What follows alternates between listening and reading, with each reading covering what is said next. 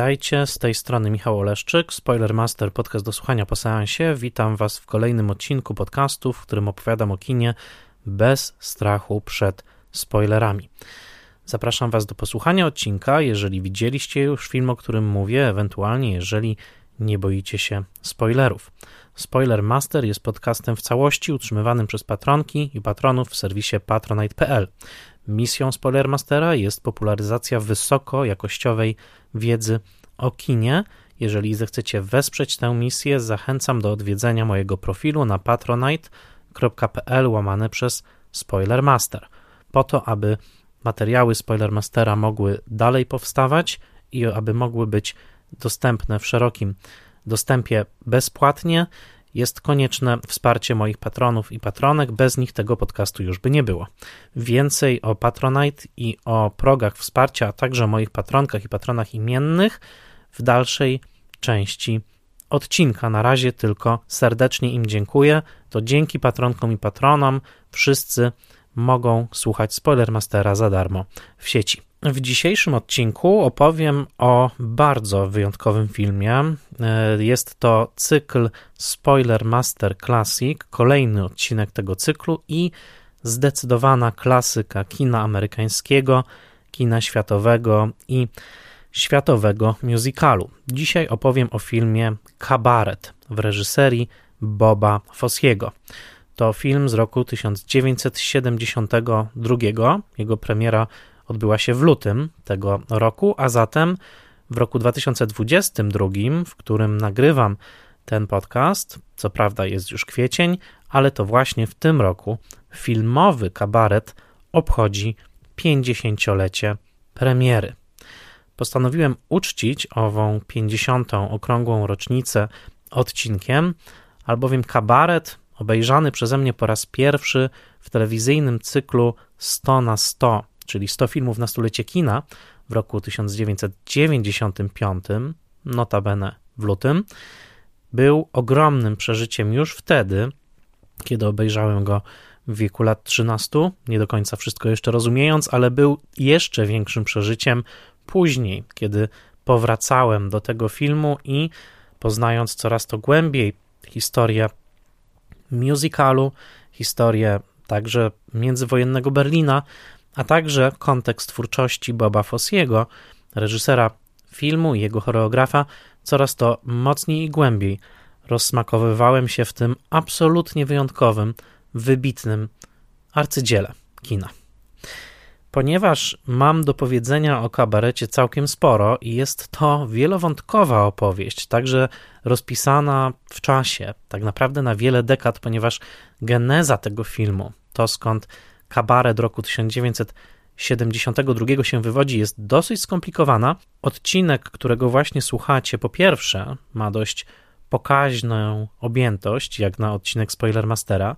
Po drugie, będzie w nim także gościni specjalna, a po trzecie, postanowiłem podzielić ten odcinek na poszczególne rozdziały, dlatego że materiału jest tak dużo i opowieść, mam nadzieję, fascynująca, ale jednak jest tak obszerna, że te rozdziały umożliwią łatwiejsze poruszanie się w obrębie tego odcinka i śledzenie tej opowieści, a koniec końców mam taką ogromną nadzieję zrozumienie genezy tego filmu i cieszenie się nim od tej pory w sposób bardziej wielowymiarowy i świadomy.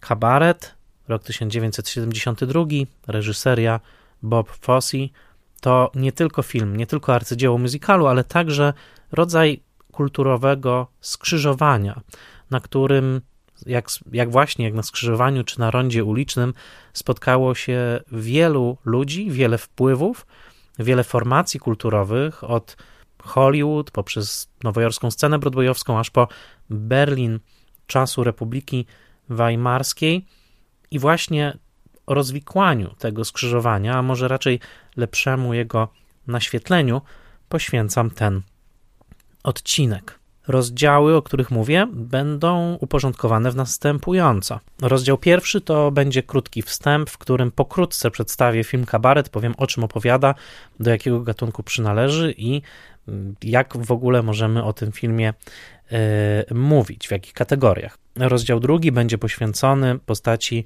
Christophera i Sherwooda.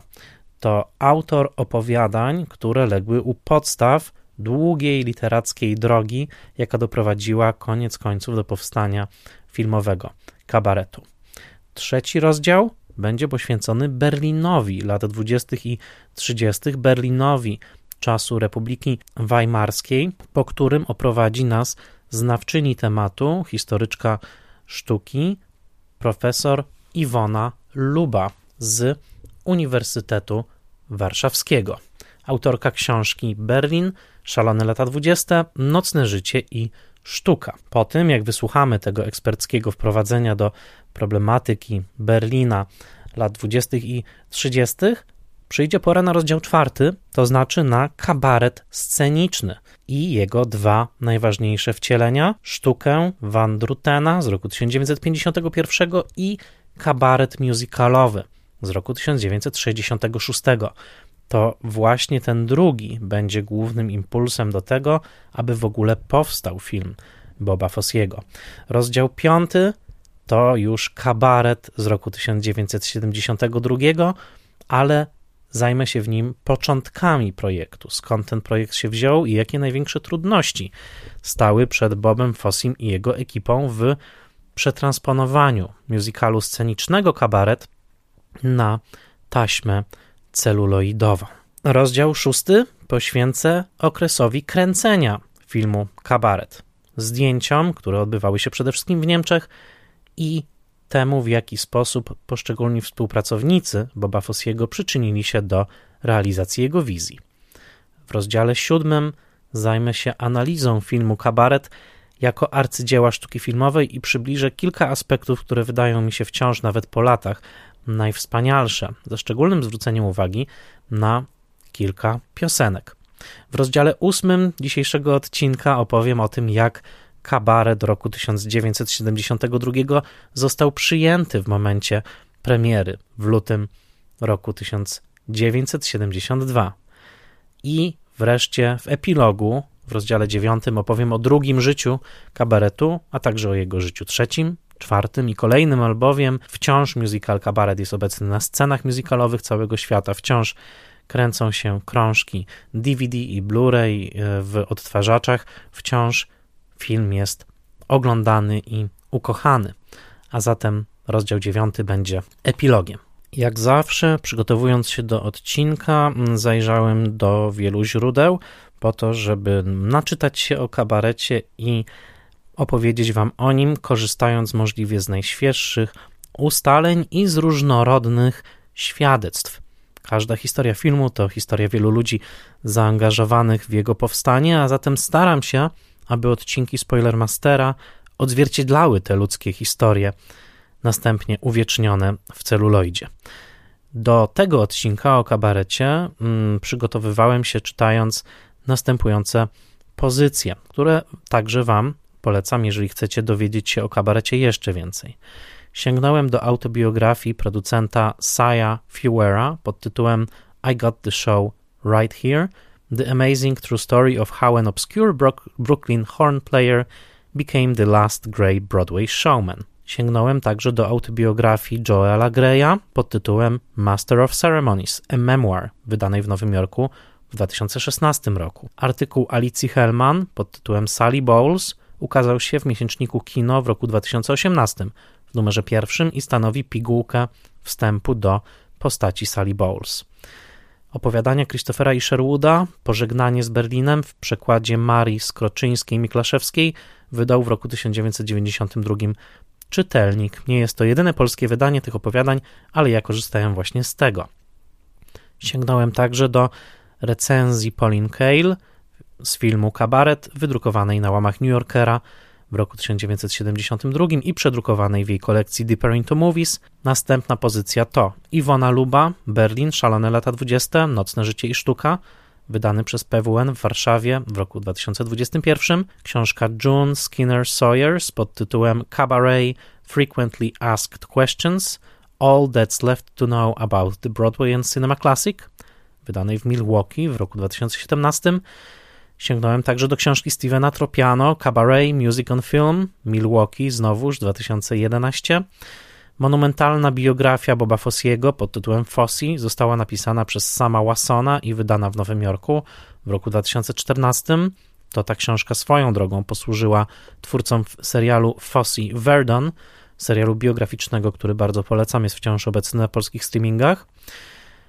Michael York, który wcielił się w postać Briana Robertsa w filmie, napisał swoją autobiografię, a właściwie pierwszy jej tom w roku 1992. Ta książka nazywa się Accidentally on Purpose, a resztę źródeł, z których korzystałem, także źródeł wideo mm, w postaci długiej listy linków, wymieniam w newsletterze Spoilermastera.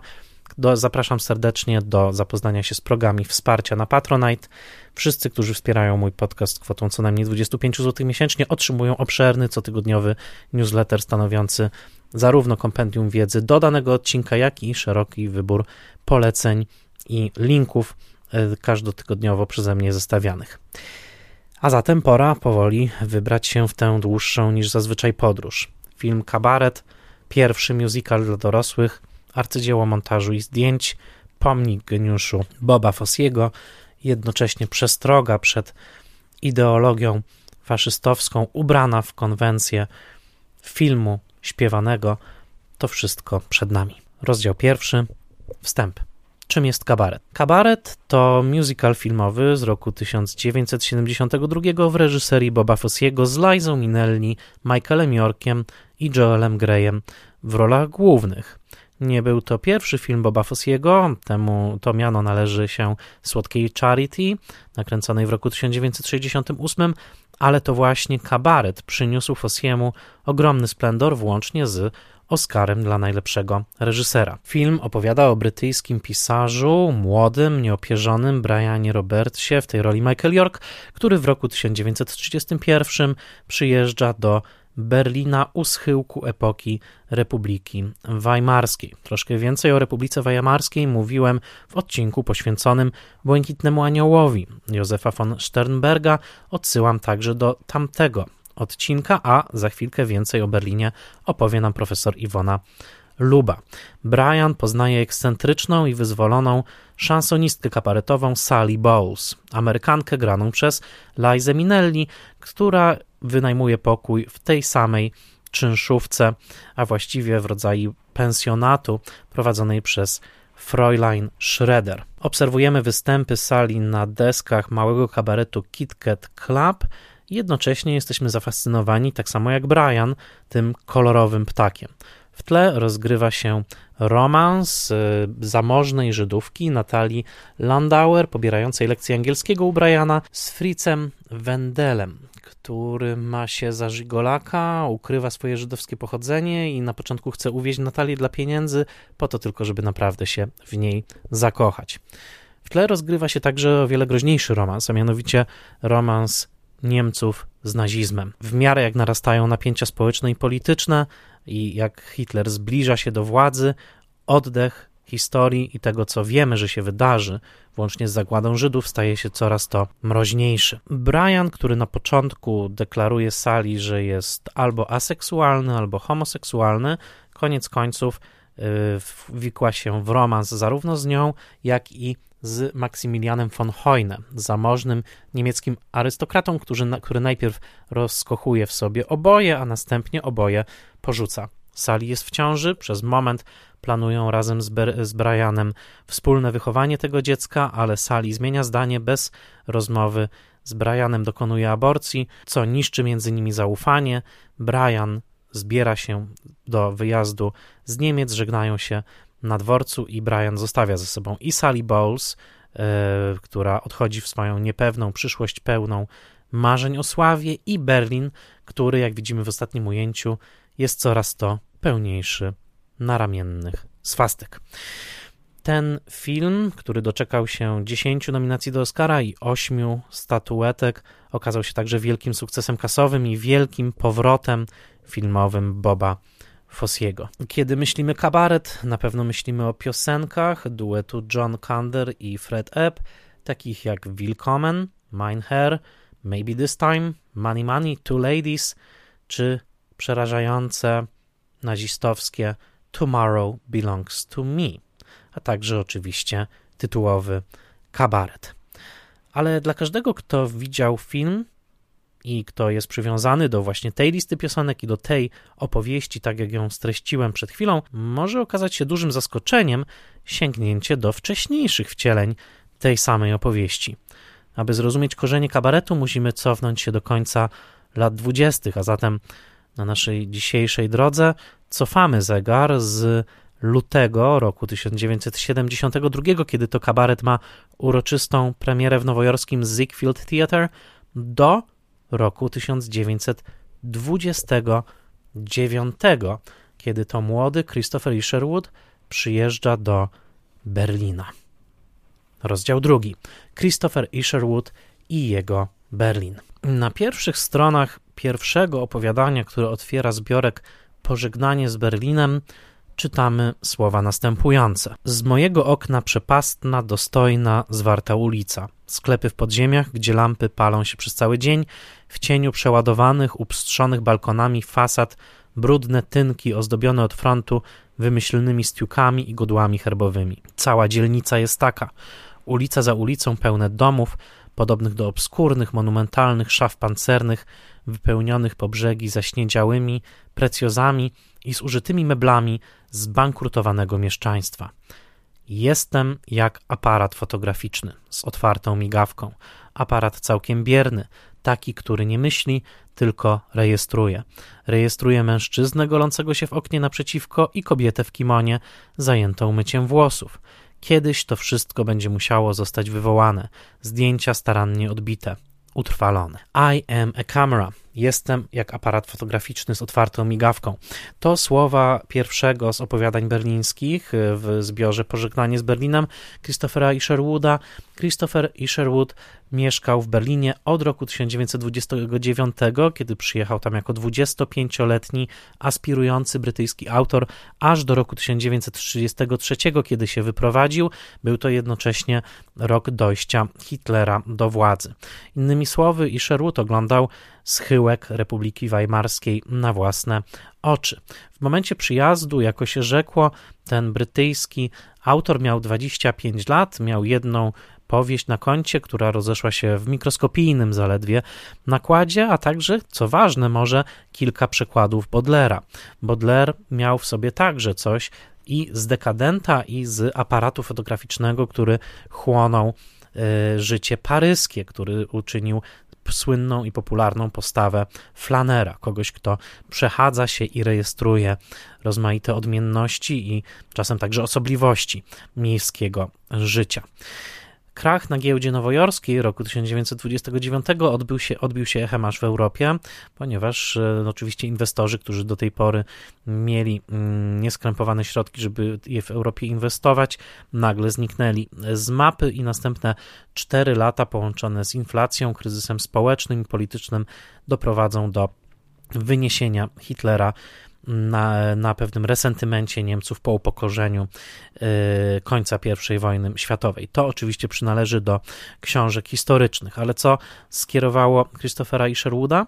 Za chwilkę y, profesor Iwona Luba powie nam o tym coś więcej. Ja na ten moment powiem tylko tyle, że jedną z osób, która namówiła Isherwooda do przyjazdu był W.H. Oden, jeden z najwybitniejszych poetów XX wieku, który skusił Isherwooda przede wszystkim swobodą obyczajową panującą w Berlinie. Isherwood był homoseksualnym mężczyzną. W Wielkiej Brytanii wciąż bardzo, bardzo homoseksualne życie było ograniczone i y, niszowe. W Berlinie lat 20. i 30. było z kolei nader wybujałe. Y, Oden i Isherwood chodzili po barach gejowskich i y, barach także mm, połączonych z kabaretami właśnie w Berlinie. Jednym z nich był Cozy Corner, a sam Isherwood wprowadził się w roku 1930 na ulicę Nollendorfstrasse numer 17, to właśnie widok z tego okna opisywał w ustępie, który przed chwilą przeczytałem. To tam, w tym mieszkaniu, poznał e, niejaką Jean Ross. Jean Ross była nie tylko aktorką, nie tylko piosenkarką, przynajmniej próbowała nią być, ale także, co bardzo ważne, była aktywną dziennikarką, aktywistką polityczną o zacięciu lewicowym, a później także scenarzystką dla wytwórni filmowej UFA w Berlinie. Innymi słowy, była postacią o, o wiele żywszym życiu politycznym i intelektualnym niż będzie to mm, w przypadku e, postaci, którą zainspirowała, a mianowicie Sally Bowles. Christopher Isherwood po raz pierwszy opisał Sally Bowles w opowiadaniu właśnie pod tym tytułem, ukończonym w roku 1936. W roku 1937 Isherwood publikuje Powieść Pan Norris się przesiada w 1939 roku publikuje zbior, zbiorek opowiadań Pożegnanie z Berlinem, a w roku 1945 zebrane jego historie berlińskie zostają opublikowane właśnie jako The Berlin Stories. Ważne jest, że później, już po filmie, w roku 1976, Christopher Isherwood wróci do swoich lat berlińskich i opisze je w trybie bardziej pamiętnikarskim. W opowiadaniach posługuje się swoim alter ego, które nazywa się e, Christopher Isherwood, ale jest przekręcane przez e, właścicielkę mieszkania, panią Turał jako Her Isiwu, natomiast w książce z 76 roku Isherwood już pisze bardziej no, w pierwszej osobie, dosłownie właśnie w trybie pamiętnikarskim.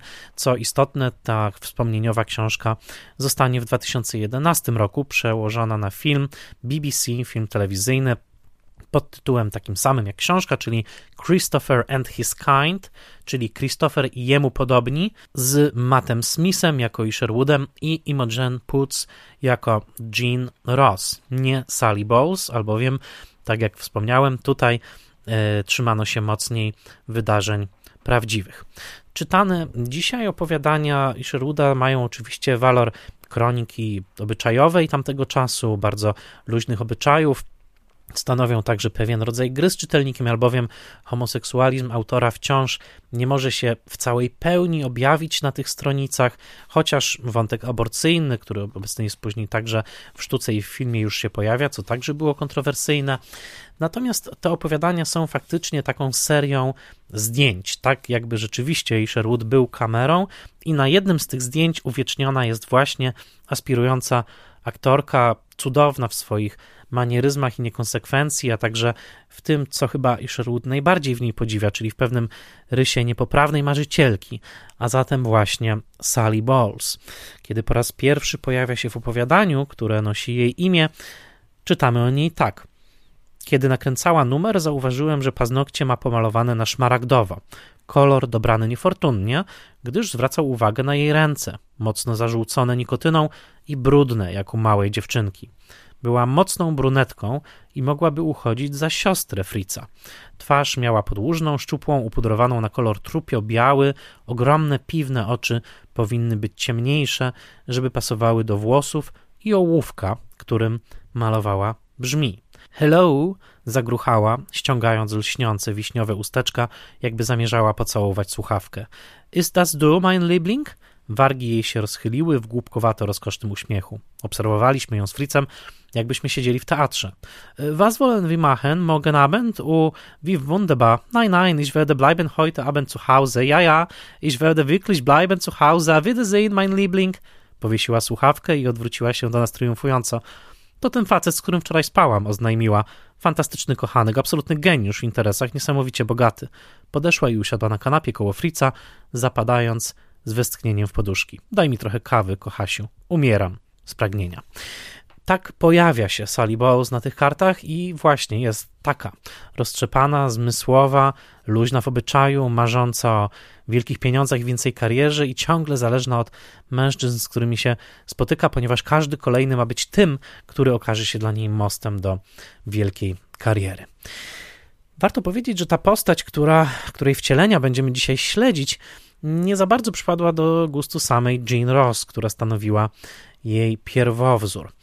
E, później e, dzieci e, Jean Ross twierdziły, że ich matka zawsze mówiła, mimo że pozostawała w przyjaznych stosunkach z Isherwoodem w zasadzie do końca swojego życia, on ją przeżył, ona zmarła na początku lat 70., mianowicie, że mówiła swoim dzieciom, że tak naprawdę powieściowa Sally Bowles była rodzajem seksualnego kamuflażu, że tak naprawdę nie była nią, to znaczy Jean, tylko że jest zakamuflowanym portretem jednego z męskich kochanków i Sherwooda. Innymi słowy, jak powiedział o niej Alan Cumming w świetnym filmie dokumentalnym The Real Cabaret z roku 2009, który Wam polecam, jest dostępny na YouTubie, była rodzajem literackiej brody, a zatem Broda w slangu gejowskim to kobieta zapraszana na oficjalną imprezę po to, aby zamarkować heteroseksualizm tego, kto zaprasza. W tym przypadku Sally Bowles byłaby tak naprawdę rodzajem maskowania a pod maską sali był, kryłby się jeden z kochanków i Sherwooda. Prawda na pewno, jak w tych przypadkach literackich, jest złożona i skomplikowana. Jedno, co na pewno wiemy, to to, że Jean Ross była osobą o wiele bardziej politycznie świadomą od Sali. Sali ignoruje to, co dzieje się w Berlinie lat 30., niejako na jej oczach, a Jean Ross była mocno zaangażowana zarówno w swojej publicystyce, jak w scenariopisarstwie, a także później, kiedy to pisała obszernie o hiszpańskiej wojnie domowej, była kimś mocno politycznie zaangażowanym i to do końca swoich dni. Sali taka z pewnością nie jest. Pozostałe postaci, które pojawiają się na tych kartach, to oczywiście liczna, zaludniona galeria, ale może wymieńmy kilka, albowiem pojawiły się one później także w różnych wcieleniach kabaretu. Niejaka Fräulein Meta Turau później stała się panią Schneider, a u Fossiego panią Schroeder.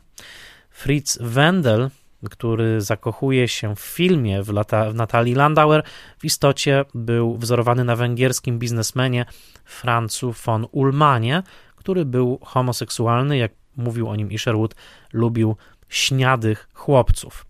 Natalia Landauer, zamożna Żydówka, była wzorowana na Gizie Solowejczyk, córce litewsko-żydowskiego bankiera. Te postaci, które obecnie dostrzegamy, już znając kabaret na kartach pożegnania z Berlinem, następnie zmienią się, przejdą całą ewolucję, e, aż do właśnie tych wcieleń, które znamy z filmu Boba Fossiego. Ale to jeszcze nie teraz.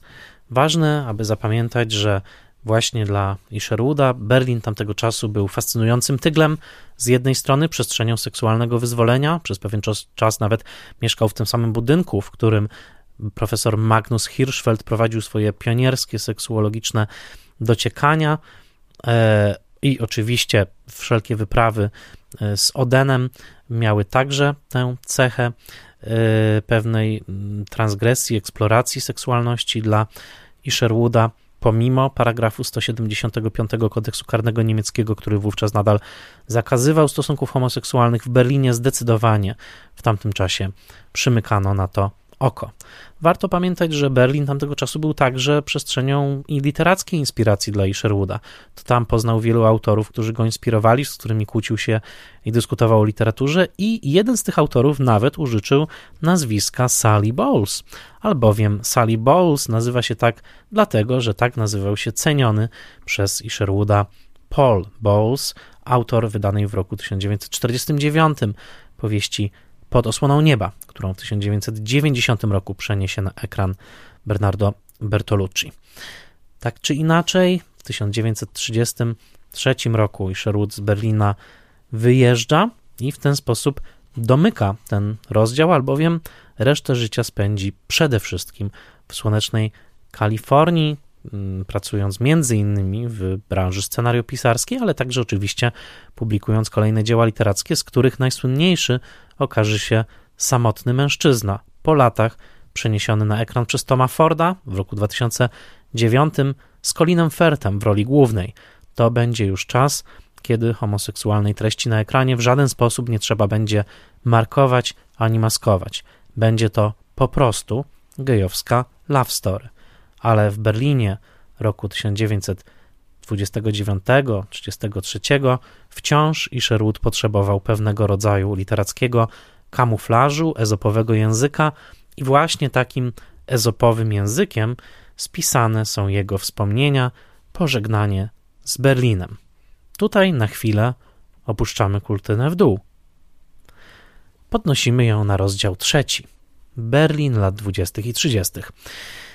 Przewodniczką po tym Berlinie i po jego wyjątkowym pejzażu kulturalnym będzie dla nas profesor Iwona Luba, autorka książki Berlin, szalone lata 20, Nocne życie i sztuka, wydanej przez polskie wydawnictwo naukowe. Serdecznie dziękuję za pomoc w skontaktowaniu się z nią dr Magdalenie Wrublewskiej, z którą mam przyjemność prowadzić zajęcia na wydziale, na którym ja pracuję wspólnie z dr Wrublewską, mianowicie na Wydziale Artes Liberales Uniwersytetu Warszawskiego. Dziękuję serdecznie za umożliwienie tego kontaktu, a teraz już rozpoczynam rozmowę z panią profesor. Zanurzmy się w Berlinie Christophera i Sherwooda, ponieważ bez zrozumienia tego Berlina trudniej nam będzie zrozumieć sam kabaret. Witam serdecznie. Kabaret y, Boba Fossiego miał swoją premierę w lutym roku 1972, a zatem w tym roku obchodziliśmy 50-lecie tej, y, tej premiery. No i nie jest tajemnicą, że dla wielu osób właśnie ten e, obraz Berlina e, wczesnych lat 30., jaki stworzył mm, reżyser w tym filmie, no, stał się takim obrazem niemalże obowiązującym, e, ikonicznym. I, I dzisiaj chciałem mm, zapytać, na ile ten obraz pokrywał się z rzeczywistością, jakie też były korzenie tego, co widzimy na ekranie. I zacząłbym od takiego ogólniejszego, dosyć myślę skomplikowanego tutaj złożonego pytania, mianowicie dlaczego jest tak, że właśnie ten okres Republiki e, Weimarskiej okazał się tak płodny na polu, na polu sztuki, że to był rzeczywiście tak, tak, tak niebywale, niebywale płodny czas i właściwie większość dwudziestowiecznych zjawisk artystycznych jesteśmy w stanie wyśledzić, prześledzić z powrotem właśnie do Republiki Weimarskiej tamtego czasu? To jest pytanie i trudne i proste i dosyć złożone myślę. Zastanawiałam się nad tym, bo wiemy, że tak było. Natomiast co, sto, co sto, um, jakie czynniki to spowodowały, myślę, że ta odpowiedź nie jest wcale taka prosta. To znaczy, y, wydaje mi się, że gdyby się tak dokładniej przyjrzeć Berlinowi, bo mówimy generalnie, to jeszcze jedna rzecz ważna, którą muszę powiedzieć tutaj na początku, że gdy mówimy o Republice Weimarskiej, y, to myślimy Berlin. Znaczy, to w ogóle nie jest y, wyobrażalne do końca dzisiaj dla nas, ale Berlin był e, całkowicie odmiennym bytem, samodzielnym na tle całkie, całej Republiki Weimarskiej. E, w większości miast dużych, a szczególnie mniejszych miast e, niemieckich wówczas, to, co działo się w Berlinie, było po prostu nie do pomyślenia. Ze względów bardzo rozmaitych, między innymi obyczajowych. I to trzeba sobie wyraźnie tutaj e, wyjaśnić, że gdy mówimy o tej takiej euforii, jakiej spowodowanej e, bardzo bujnym życiem artystycznym Berlina, gdy mówimy o natłoku cudzoziemców, gdy mówimy o bardzo dużej intensyfikacji życia artystycznego, na, o nagromadzeniu artystów, osób różnych narodowości, e, różnych opcji artystycznych, to musimy pamiętać, że to jest Berlin.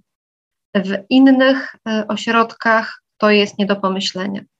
I co ciekawe, ten Berlin też w bardzo dużym stopniu jego wizerunek był stymulowany przez pojawienie się w nim e, przybyszów z innych miast, na przykład z Drezna czy, bon, czy Monachium. I to już, jeżeli mówimy na przykład o zjawisku ekspresjonizmu, który e, wygasa na początku Republiki Weimarskiej, ale to jest taki łabędzi śpiew dosyć mocny i dosyć długotrwały jeszcze, to fenomen takiego intensywnego życia ekspresjonistycznego Berlina na przykład w sztukach wizualnych zaczyna się e, jeszcze przed wybuchem e, I wojny światowej, gdzie to miasto zaczyna przyciągać e, rozmaitych artystów kojarzonych wcześniej na przykład z Diebricke, z, z Dreznem.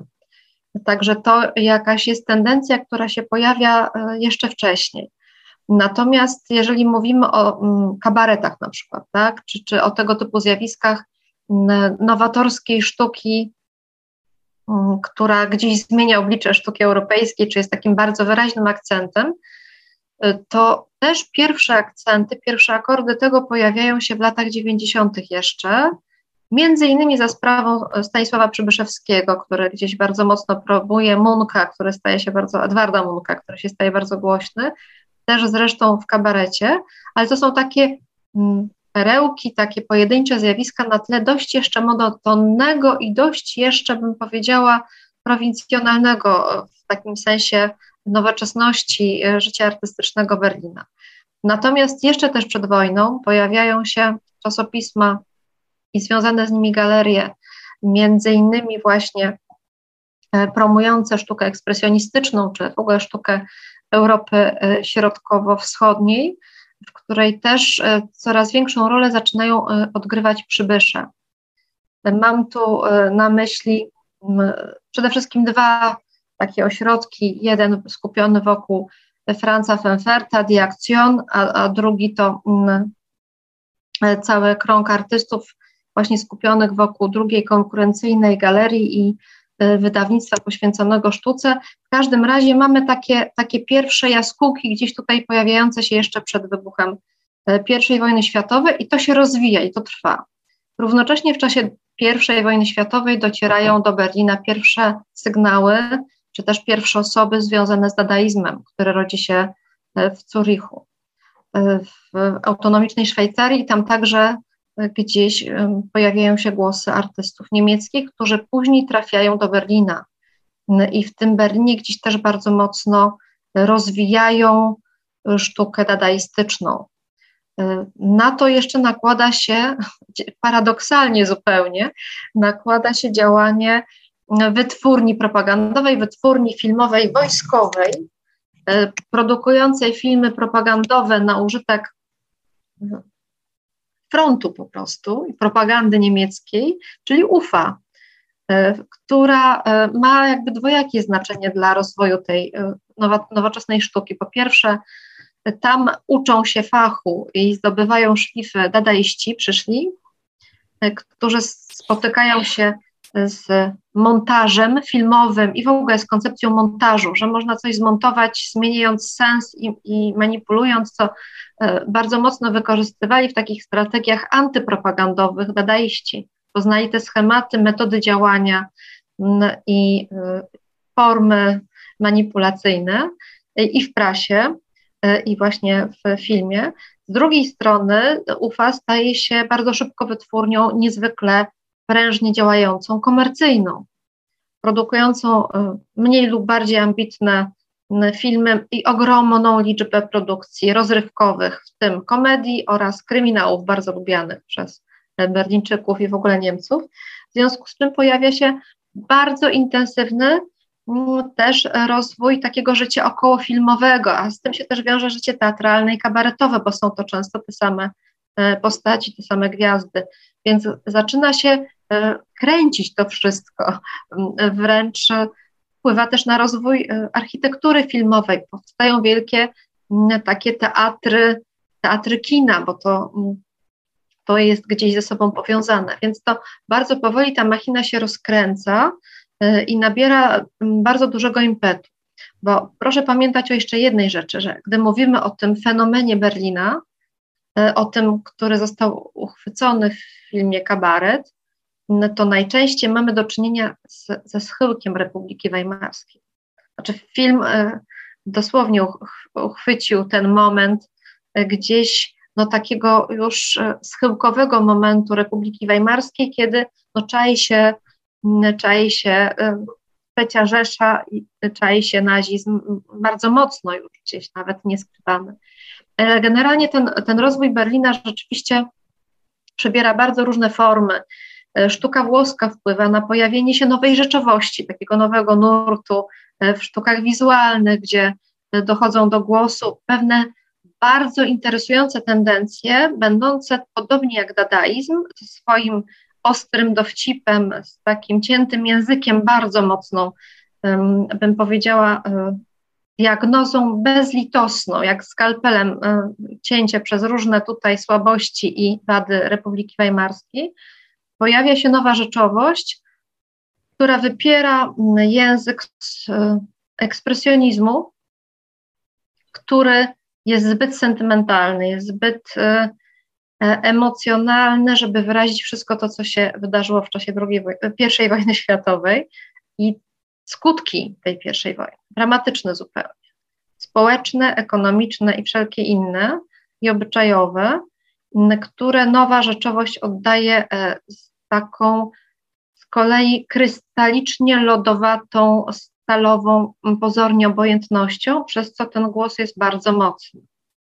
E, jeżeli e, prezentuje się, no, przedstawili różnych zawodów właśnie w takiej klasycznej, eleganckiej formie, a na przykład no, jeden z takich motywów, który się pojawia dosyć często, to są przedstawiciele różnych zawodów z ich atrybutami, y, nienagannie ubrani, na przykład y, z przedstawienie y, lekarza, który dokonuje aborcji w bardzo eleganckim stroju i jedynym znakiem jest na przykład sterczący zamiast kwiatka czy, czy chusteczki w butonierce przyrząd służący do dokonywania tego typu zabiegu. Więc są różne takie gry znaczeń e, surowości e, wyrażone właśnie w tej nowej rzeczywistości, a równocześnie znakomicie oddanie tego pewnego schizofrenicznego sposobu życia w Republice Weimarskiej. Bo z jednej strony mamy Berlin pełen kalek wojennych,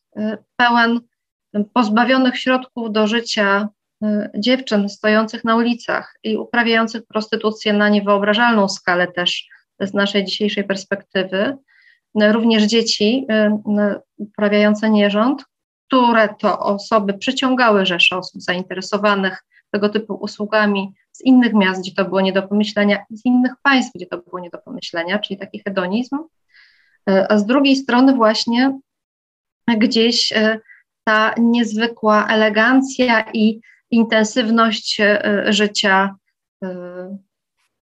w, klubach artystycznych czy w nocnych klubach. I tu też, gdy mówimy o tej intensywności życia, mamy bardzo wiele różnych czynników i wiele przejawów, mm, wiele kategorii tego typu miejsc, bo mamy niezwykle y, na, na niezwykle wysokim poziomie, wyrafinowane, y, intelektualne, literackie y, kabarety satyry, mieszczące się na przykład w podziemiach Deutsches Theater, Grosses Schauspielhaus na przykład, ale mamy też kabarety, y, które no, przypominają po prostu, czy są wręcz domami publicznymi, występami, więc to się wszystko bardzo intensywnie miksuje.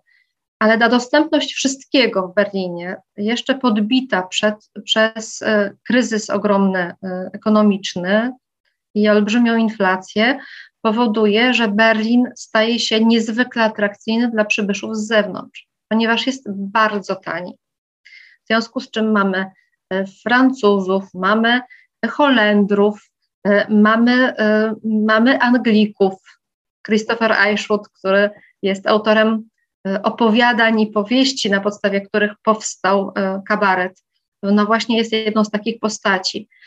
Też pojawiają się postaci ze Stanów Zjednoczonych, więc tam są w ogóle niezwykłe tropy różne i ekonomiczne, i społeczne, i obyczajowe, które osoby przyciągają. I mamy wreszcie zmiany na mapie Europy, czyli ogromna liczba e, imigrantów e, przybyłych e, po, po rewolucyjnej Rosji, białej emigracji, wśród których pojawiają się na przykład Władimir Nabokow, przybyły wcale nie z Rosji, tylko prosto ze studiów w ekskluzywnym uniwersytecie w Wielkiej Brytanii, tak, w Anglii, ale równocześnie mamy całą masę agitatorów e, czerwonej propagandy rosyjskiej, radzieckiej, które w ślad za tą białą emigracją podążają. Mamy wielu przybyszów z Europy Środkowej. E, także no bardzo wiele się tam, tam dzieje i mnogość tych różnych zjawisk, myślę, że ten fenomen Berlina, jako mm, specyficznego bardzo miejsca podbija i, i nakręca. Za tym idzie turystyka, bardzo prężnie działająca turystyka, bo Berlin jest tani, jest interesujący, więc bardzo wiele firm turystycznych z różnych krajów organizuje po prostu wyprawy do Berlina. Jest tani, więc też y, zakupowy jest w jakiś sensie atrakcyjny. I, I to się wszystko kręci, więc myślę, że film znakomicie ten tutaj fenomen uchwycił. No, bardzo dziękuję, bo to rzeczywiście fascynujący i złożony pejzaż. Dodam, że wspomniała pani profesor o tej swoistej schizofrenii Republiki Weimarskiej. Wydaje mi się, że możemy też odnieść ją właśnie do tych kwestii obyczajowych, które teraz chciałem poruszyć. To znaczy rzeczywista taka dwoistość, pewnej niemalże freudowska, gdzieś pomiędzy superego a id. W, moim, w mojej audycji jakiś czas temu już opowiadałem słuchaczom o filmie Błękitny Anioł według powieści Heinricha Mana, w której mamy profesora Unrata, który właśnie jest szanowanym obywatelem, którego, że tak powiem, na złą drogę sprowadza kabaretowa szansonistka Lola Lola. Oczywiście profesor Leonard nie jest obywatelem Berlina, tylko mniejszego, mniejszej miejscowości wzorowanej na Lubece, ale jednak jest wyraźnie pokazane, że dla niego pierwsze zetknięcie z Lolą Lolą jest czymś szokującym, że on po prostu nie widzi, to jego uczniowie tam chodzili, natomiast on widzi rzeczywiście swobodę obyczajową, jakiej sobie nie, nawet nie wyobraził, no i oczywiście ta swoboda go wciąga w swój, w swój mrok. W kabarecie nie mamy takiej postaci, która, no może, może ten Brytyjczyk troszeczkę właśnie młody, czyli Aisherwood de, de facto, który, który byłby, on jest troszeczkę zaszokowany na początku, ale też nie, nie aż tak bardzo, tak? On, już, on jest raczej liberalnie nastawiony. Ale odnosząc się do tej właśnie swobody obyczajowej, już wspomniała Pani o tym, że nawet dla nas ona mogłaby być szokująca. Czy, czy o jakich rozmiarach swobody y, y, y, mówimy i, i, i też w jaki sposób ona funkcjonowała w przestrzeni publicznej, bo ilekroć oglądam film Kabaret, czy czytam o tym okresie, zastanawiałem się na przykład nad fenomenem cenzury, prawda? Czy cenzura istniała w Berlinie, czy działała, czy to była jakaś taka przestrzeń, w której państwo nie wtrącało się aż tak do ekspresji artystycznej? No, cenzura praktycznie nie działała. Teoretycznie działała, ale praktycznie nie. Stąd właśnie dochodzimy do tych aspektów swobody wszelkiej, E, zwłaszcza swobody seksualnej i takiego no, niewyobrażalnego hedonizmu jawnego, e, jak na e, jak nowe czasy. Ale to też jest coś, co zaczyna dochodzić do głosu wcześniej, dlatego że jak sobie popatrzymy na przykład na pracę George'a Grossa, jeszcze wtedy Georga Grossa, zaraz o tym powiem, o co chodzi, w każdym razie tam też już w pracach z samego początku wojny, czy z połowy wojny, pojawiają się prostytutki stojące na ulicach, obnażone, świadczące swoje usługi. Czyli nędza, y, bieda powoduje y, jakby rozluźnienie całkowicie obyczajów z jednej strony, i jest prostytucja osób no, bardzo niezamożnych, pozostawionych bez środków do życia kobiet i dzieci z biednych dzielnic Berlina. Z drugiej strony jest jakby innego zupełnie rzędu prostytucja, która się pojawia w tych luksusowych właśnie kabaretach czy, czy domach publicznych o takich aspiracjach artystowskich. I wreszcie mamy do czynienia jeszcze e, z e, ogromną taką falą maskulinizacji na przykład kobiet, e, kobiet, które zaczynają szokować tym, że pojawiają się coraz częściej w przestrzeniach publicznych w męskich strojach. To zapowiada ogromną falę popularności homoseksualnych różnego rodzaju spotkań, wydarzeń, imprez. I oczywiście powoduje to duży niepokój w środowisku niemieckim, w związku z czym wprowadza się zakaz pojawiania się kobiet w męskich strojach po godzinie 23 w miejscach publicznych. Czyli gdzieś te wszystkie zakazy są pewną tylko sugestią cenzury, bym powiedziała, niż, niż faktyczną cenzurą.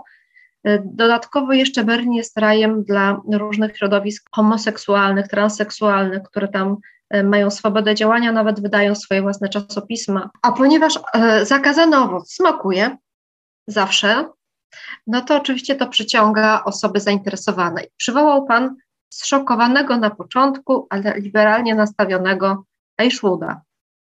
No właśnie, Christopher Eichwood jest e, dobrym takim przykładem młodzieńca, który przyjeżdża do Berlina teoretycznie po to, żeby zapoznać się z trochę odmienną kulturą, pouczyć języka angielskiego i, i rozejrzeć się e, po Berlinie, ale tak naprawdę jest młodym homoseksualnym pisarzem, który no nie może jawnie manifestować czy okazywać swojej orientacji seksualnej w kraju, z którego przybywa, więc przyjeżdża do Berlina wiedziony y, famą właśnie y, całkowitej swobody seksualnej w tym, w tym mieście i jest zaszokowany, że to jest prawdziwe. Tak? Jest wiele takich relacji różnych pisarzy czy poetów, aktorów, którzy pojawiają się w Berlinie i nie mogą uwierzyć, że tam jest wszystko możliwe.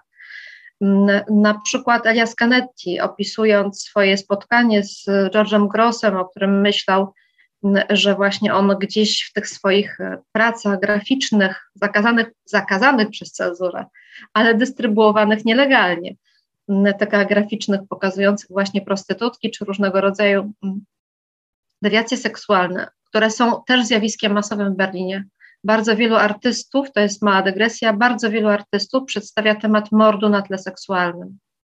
A propos różnych takich freudowskich sytuacji, gdzieś te spustoszenia spowodowane w psychice ludzi po I wojnie światowej powodują, że jest to też plaga tego typu zjawisk, które pojawiają się w sztuce mm, dość też masowo.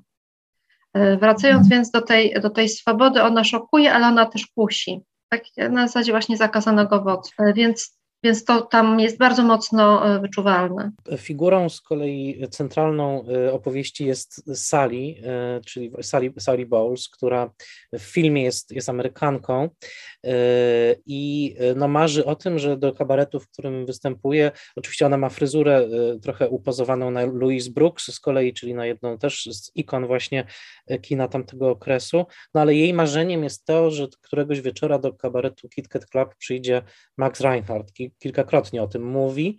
No i teraz pytanie właśnie, kim był na, na, mapie tego miasta Max Reinhardt i czy było w ogóle prawdopodobne, żeby on rzeczywiście taki kabaret, nie wiem, może w poszukiwaniu y, nowego talentu y, odwiedził? To znaczy tak, i tak i nie. Pierwsza myśl, jaka by się mogła pojawić, no to przecież w ogóle to są dwa różne światy. Max Reinhardt, wielki wizjoner teatru, twórca i, i szef Deutsches Theater e, od wielu lat już. Taka postać, no w zasadzie ikoniczna, powiedzielibyśmy, życia teatralnego Berlina i Niemiec. Twórca koncepcji e, teatru dla pięciu tysięcy, gigantycznych spektakli. I tu nagle e, rzeczona bohaterka filmu, czyli sali, wydaje mu się to być tak całkowicie odmienny świat. Ale no ale właśnie e, tenże Max Reinhardt, jak już mówiłam, jedna z najważniejszych postaci w ogóle w historii niemieckiego teatru, mm, twórca między innymi e, no właśnie takiego teatru, spektaklu, gigantycznego widowiska, masowego widowiska, na którym się później myślę, że Eisenstein trochę wzorował i może nawet spektakle wielkie faszystowskie organizowane ku czci Hitlera już po jego dojściu do władzy. Natomiast on miał ze, na swoim koncie e, kontakty e, z teatrem kabaretowym, z kabaretem.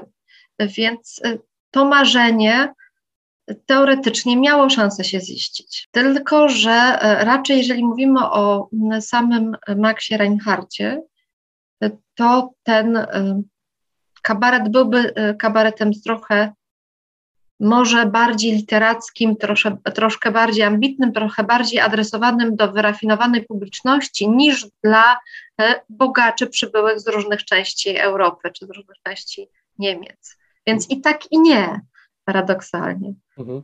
No właśnie, i tu dochodzimy do samego sedna, czyli właśnie wchodzimy do KitKat Clubu, takim jakim oczywiście go tutaj kreśli Bob Fosse i, i też twórcy musicalu y, scenicznego wcześniej. Mm, I chciałem zapytać o ten klub, na ile on takim, jakim go widzimy w filmie, z tymi numerami muzycznymi, z tą klientelą, jaką tam widzimy, na ile on w ogóle jest wiarygodny, bo w książce przytacza Pani y, no, no wiele przykładów y, tej sceny kabaretowej, pisze Pani też o tych właśnie literackich kabaretach, które zgodnie z tą frazą Erisia Kestnera y, y, powstrzymują katastrofę maszyną do pisania. To jest cały rozdział w pani, w pani książce, ale mam wrażenie, że, że, że nie takiego rodzaju kabaretem jest właśnie Kit Kat Club, prawda? Który tu widzimy, który jest pełen mm, no właśnie, jakiejś, jakiejś takiej buzującej seksualności, jakiejś takiej e, nawet chwilami wulgarności, prawda? Jednocześnie pojawiają się elementy paramilitarne, tej takiej parodii nazistowskiego marszu z laseczkami i w hełmach. Jak ocenia Pani wiarygodność takiego, tego konkretnego kabaretu? Jak on ma się do tego, co rzeczywiście na tych scenach kabaretowych y, y, można było zobaczyć w Berlinie w tamtego czasu? Znaczy on jest takim trochę miksem rewi i kabaretu. To jest taki kabaret z wielkim rozmachem zrobiony, prawie że rewiowym. Więc pod tym względem oczywiście to na potrzeby, no musicalu zresztą, prawda, jest to podkręcone. Natomiast jeżeli chodzi o możliwą dopuszczalność tego typu ostrych wystąpień, wydaje mi się, że znowu taki miks byłby możliwy.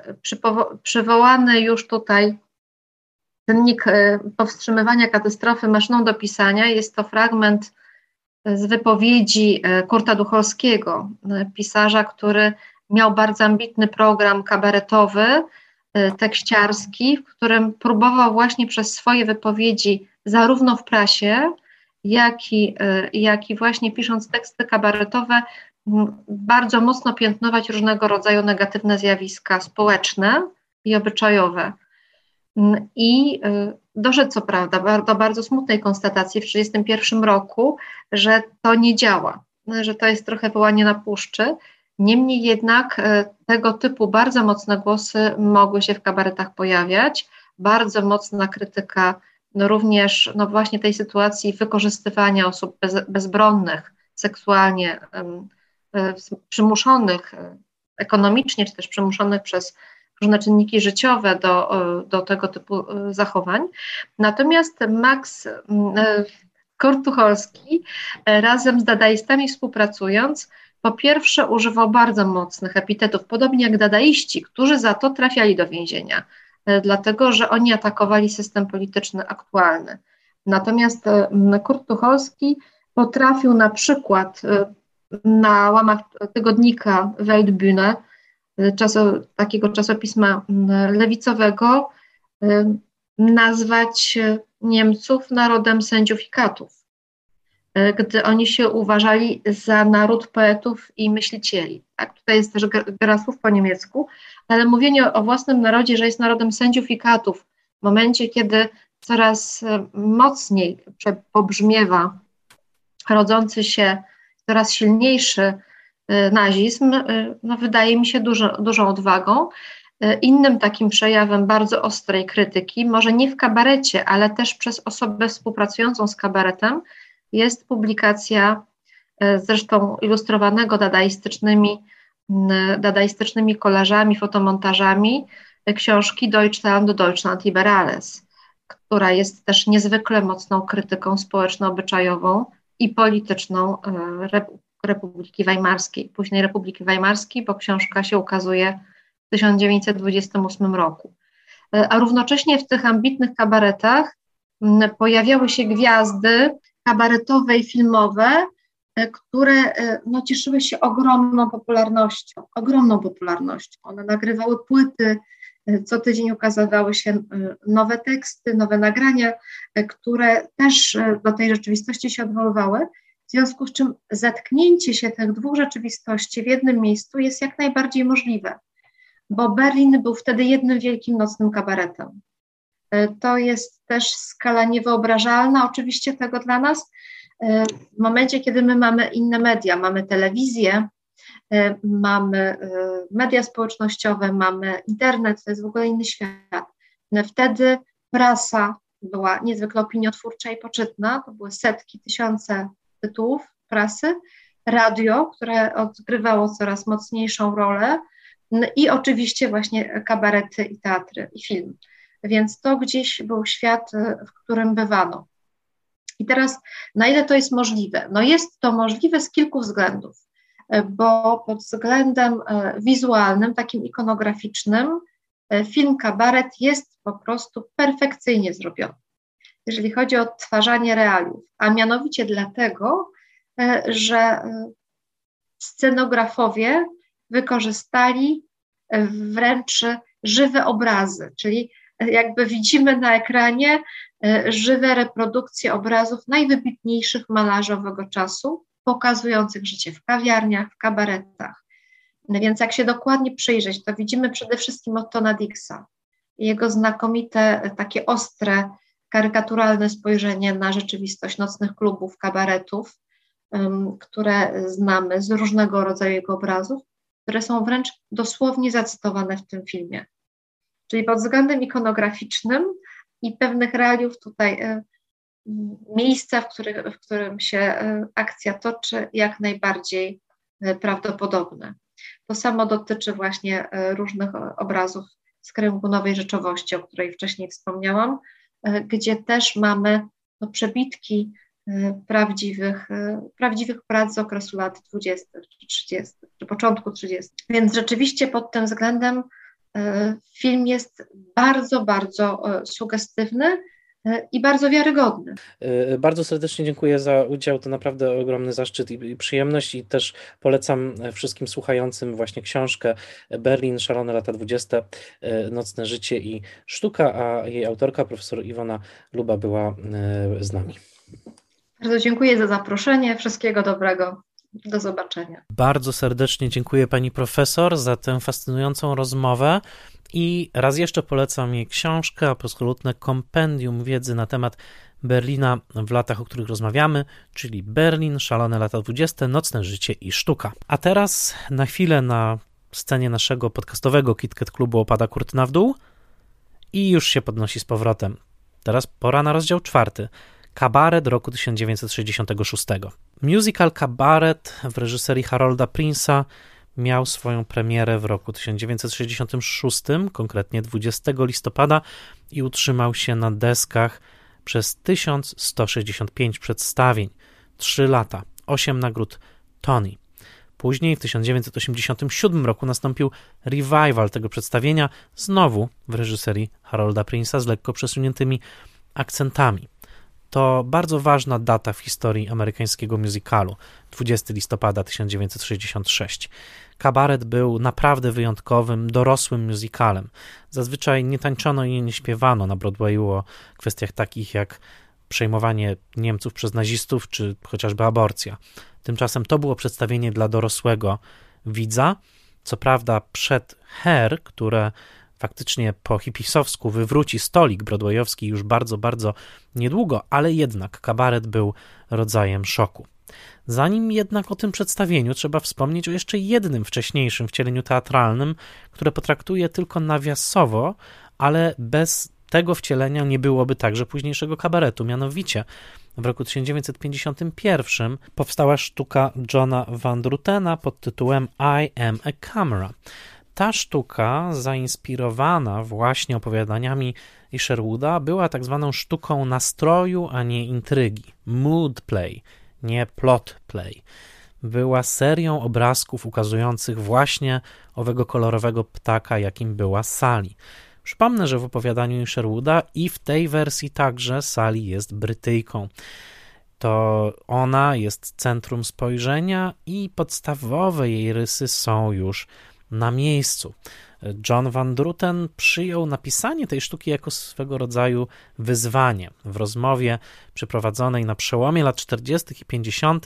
z autorką innego hitu, to znaczy książki 101 Dalmatyńczyków, niejaką Dodie Smith, Otóż Dodie Smith w tej rozmowie powiedziała mu przewrotnie, że nie wierzy, by opowiadania berlińskie i Sherwooda dało się zaadaptować na potrzeby sceny. Van Druten przyjął to jako wyzwanie i rzeczywiście zaadaptował. I Sherwooda, e, przy pełnej świadomości oczywiście autora, który już także snuł pewne plany i to nawet z W.H. Odenem, że być może wokół jego opowiadań berlińskich można by było nawet zrobić musical, ale to te plany dopiero później zaczną pączkować. Tak czy inaczej, sztuka I Am a Camera została przyjęta całkiem nieźle, mimo paru uszczypliwych także recenzji. Grająca Sally Bowles, Julie Harris, otrzymała nawet za nią nagrodę Tony. Sali była fascynująca, jej wolność moralna i taka niespożyta wola życia, przede wszystkim na przekór wszelkim konwencjom, była czymś, co bardzo selektryzowało widownię i nawet w roku 1955 Henry Cornelius, reżyser co prawda urodzony w Afryce Południowej, ale y, znany przede wszystkim z brytyjskiej komedii Genovefa o wyścigach samochodowych na angielskiej prowincji, nakręcił film I Am a Camera z Julie Harris, powra powracającą jako Sally Bowles, powtarzającą swoją rolę sceniczną i z Lorenzem Harveyem jako odpowiednikiem Sherwooda. Oczywiście te sztuki miały jedną poważną wadę, mianowicie nie mogły nawet sugerować homoseksualizmu postaci Isherwoodowskiej, przez co brak wszelkiego erotycznego zainteresowania między tą dwójką, e, to znaczy Sali bohaterem głównym, był trochę trudny do wytłumaczenia. Tak czy inaczej, Sali była postacią wyprzedzającą swój czas, zwłaszcza jak na połowę lat 50. w kinie brytyjskim i amerykańskim, dość powiedzieć, że w wielu recenzjach powtarzało się, że film jest zbyt odważny, między innymi przez sugerowanie tematu aborcji, który co prawda został wygodnie pominięty, a właściwie wyminięty. Najpierw wprowadzony jako możliwość, ale następnie Sali dowiadywała się, że ciąża była fałszywym alarmem. W ten sposób unikano rozwiązania tej kwestii w samym, e, w samym tekście. To pierwsze wcielenie teatralne Sally Bowles, można powiedzieć, było swoistym ziarenkiem, które powoli zaczęło kiełkować. Tak jak wspomniałem, nawet Christopher Isherwood zaczął się w pewnym momencie zastanawiać, czy może właśnie jego opowiadania berlińskie nie byłyby dobrą podstawą do muzycznego przedstawienia, ale najważniejszą osobą, która podjęła ten temat i doprowadziła go do końca, był Harold Prince. Wybitny i pionierski, nowatorski producent i reżyser broadwayowski, któremu zawdzięczaliśmy między innymi, albo który bardzo przyłożył rękę kluczową do takich projektów jak West Side Story czy Skrzypek na dachu. I to tylko niektóre z licznych tytułów, które w tej niezwykłej karierze e, e, są wręcz niezliczone. W każdym razie Harold Prince postanowił, że opowiadania Sherwooda będą dobrym podstawą do mm, scenicznego musicalu. Libretto napisał Joe Masterow, e, piosenki napisał duet Fred Ebb i John Kander, e, który już wcześniej, na początku lat 60., pracował z niejaką młodziutką Lizą Minelli przy musicalu, który co prawda nie miał wielkiego powodzenia, nazywał się Flora the Red Menace i dotyczył e, ery makartyzmu i polowania na czarownice w Stanach Zjednoczonych. Jest tam świetna piosenka pod tytułem Sign Here, dotycząca podpisywania deklaracji współpracy z partią komunistyczną, ale e, mieli już te przetarte szlaki właśnie z Lizą. Harold Prince dostrzegł w materiale Sherwooda coś bardzo ciekawego. Po pierwsze, dostrzegł szansę stworzenia musicalu o nowatorskiej formie, to znaczy wyobraził sobie musical, w którym scena jest podzielona na dwa obszary. Obszar akcji właściwej, to znaczy tej, w której Isherwood, nazwany tu Cliffem, poznaje Sally Bowles, w której rozgrywa się także romans Fräulein Schneider, czyli właścicielki domu, która zaczyna romansować z żydowskim właścicielem sklepu spożywczego, co następnie okazuje się problemem w kontekście wzrastających sił nazistowskich, a z drugą przestrzenią sceniczną byłby właśnie Kit Kat Club, na którym rządziłby nieco demoniczny mistrz ceremonii i piosenki na tej scenie komentowałyby akcję. Pomiędzy tą przestrzeń, tymi dwiema przestrzeniami była przestrzeń tak zwanego limbo, czyli ani sceny, ani życia. To właśnie w przestrzeń limbo w pewnym momencie pod koniec przechodziła w znaczącym ruchu z sali. To, co istotne, zapominamy o tym, kiedy znamy tylko film, e, który wyłącznie, z jednym wyjątkiem, e, umieszcza piosenki właśnie na scenie Kit Kat Klubu. W przypadku teatralnego kabaretu, broadwayowskiego kabaretu, strumień piosenek płynął dwoma korytami. Jednym korytem były piosenki śpiewane przez postaci w świecie rzeczywistym, wyrażały swoje emocje, śpiewały duety i tak dalej, a drugim strumieniem były piosenki KitKat Klubu na scenie KitKat Klubu. Nad sceną było zawieszone lustro, zwierciadło, które w zależności od kąta nachylenia pokazywało albo KitKat Klub, albo widzów samego przedstawienia, co było istotne o tyle, że Harold Prince tym przedstawieniem jak najbardziej chciał postawić przed amerykańską publicznością rodzaj lustra. Chciał mianowicie odnieść się do odradzających się w Stanach Zjednoczonych ruchów neonazistowskich, neofaszystowskich. Dość powiedzieć, że w trakcie lat 60., jak wiemy, toczyły się bardzo zajadłe walki o prawa obywatelskie, przede wszystkim osób czarnoskórych. W mm, spojrzeniu Prince'a na różne reportaże prasowe, w których grupy skrajnie rasistowskie protestowały przeciwko równym prawom dla czarnych w Stanach, dostrzegał dokładnie ten rodzaj ciemnej siły, którą widzimy w Berlinie lat dwudziestych. Na jedną z prób muzykalu Kabaret Harold Prince nawet przyniósł zdjęcie, w którym e, właśnie taka grupa ogolonych na łyso neonazistowskich mężczyzn wrzeszczy na e, czarną, czarną parę. Powiedział, to może się zdarzyć także u nas. Ta sztuka jest o tym, co tu i teraz. To bardzo istotne, dlatego że sam Isherwood oczywiście nie był e, nie był Żydem, natomiast ta grupa artystów, którzy powołali do życia kabaret E, sceniczny, e, właściwie no, wszystkie kluczowe osoby były pochodzenia e, żydowskiego. To znaczy zarówno Kander, Epp, jak i Masterow i mm, Harold Prince, mm, a także legendarny scenograf tego przedstawienia, to znaczy Boris Aronson, urodzony w Kijowie. To wszystko byli potomkowie Żydów, którzy uciekli z Europy Wschodniej przed prześladowaniami, i ten temat właśnie wzrastającego nazizmu był dla nich bardzo istotny. Do tego stopnia, że zastanawiając się nad tytułem, kiedy na stole był e, tytuł Welcome to Berlin, e, odrzucili go, bo pomyśleli, że nie, nie chcą koniecznie zapraszać tą sztuką właśnie do Berlina, że nawet słowo Berlin może odstraszyć widownię, tylko chcą tą sztuką pokazać, w jaki sposób rodzi się rodzaj społecznego zła, właśnie w tym przypadku e, antysemityzmu to jest o tyle istotne, że wiele piosenek w sztuce w wersji broadwayowskiej odnosi się także do tej kwestii i między innymi jedna piosenka jest wręcz wyśpiewaną wariacją na temat y, słowa w jidysz, jakim jest meskit, oznaczający brzydki, dosłownie nieatrakcyjny. Y, romans Niemki pani Schneider i Żyda Herschulca Y, zagranych przez Lotte Lenie, żonę Kurtewajla, która była żywym, żywą łączniczką z tradycją opery za trzy grosze i Berlina lat dwudziestych i przez Jacka Gilforda. Otóż ten wątek bardzo, bardzo podkreślał właśnie y, ową, mm, ową niszczącą siłę uprzedzenia, jaka niszczy y, niszczy miłość tych dwójki, dwójki już starszych zresztą ludzi. Później te motywy oczywiście będą obecne, ale one będą na różne sposoby ewoluować.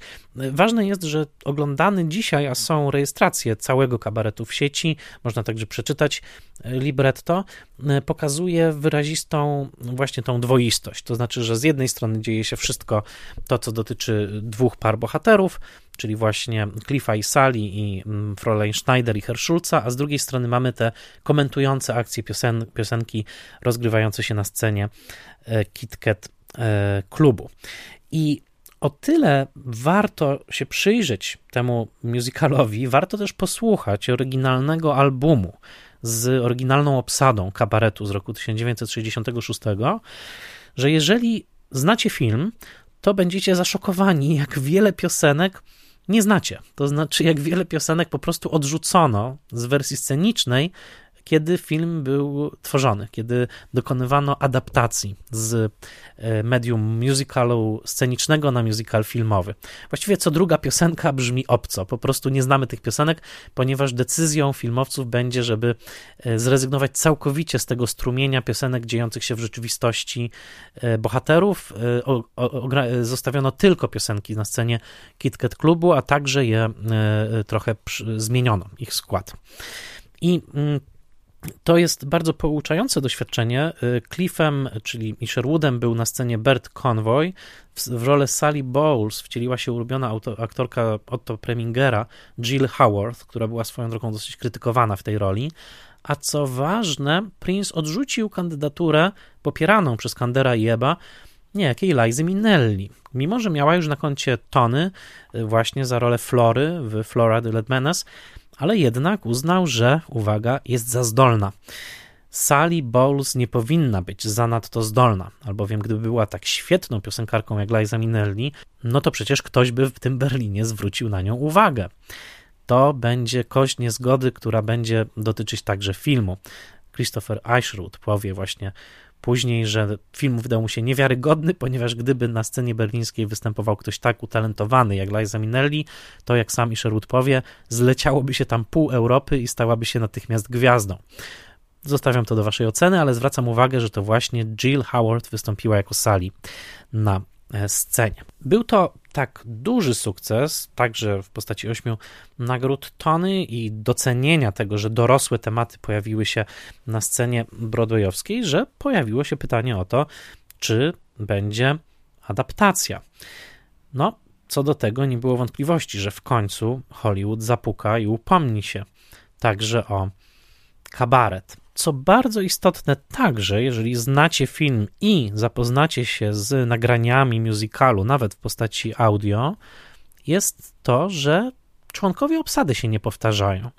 Lotte Lenia oczywiście była absolutną legendą już w momencie powstawania sztuki, i, ale jej postać została też mocno okrojona w wersji filmowej. Natomiast jednym nazwiskiem z obsady broadwayowskiej, które powtarza się w filmie, to Joel Grey w postaci mistrza ceremonii, czyli tego króla KitKat klubu, który zarządza całą dekadencką imprezą rozgrywającą się na tej scenie.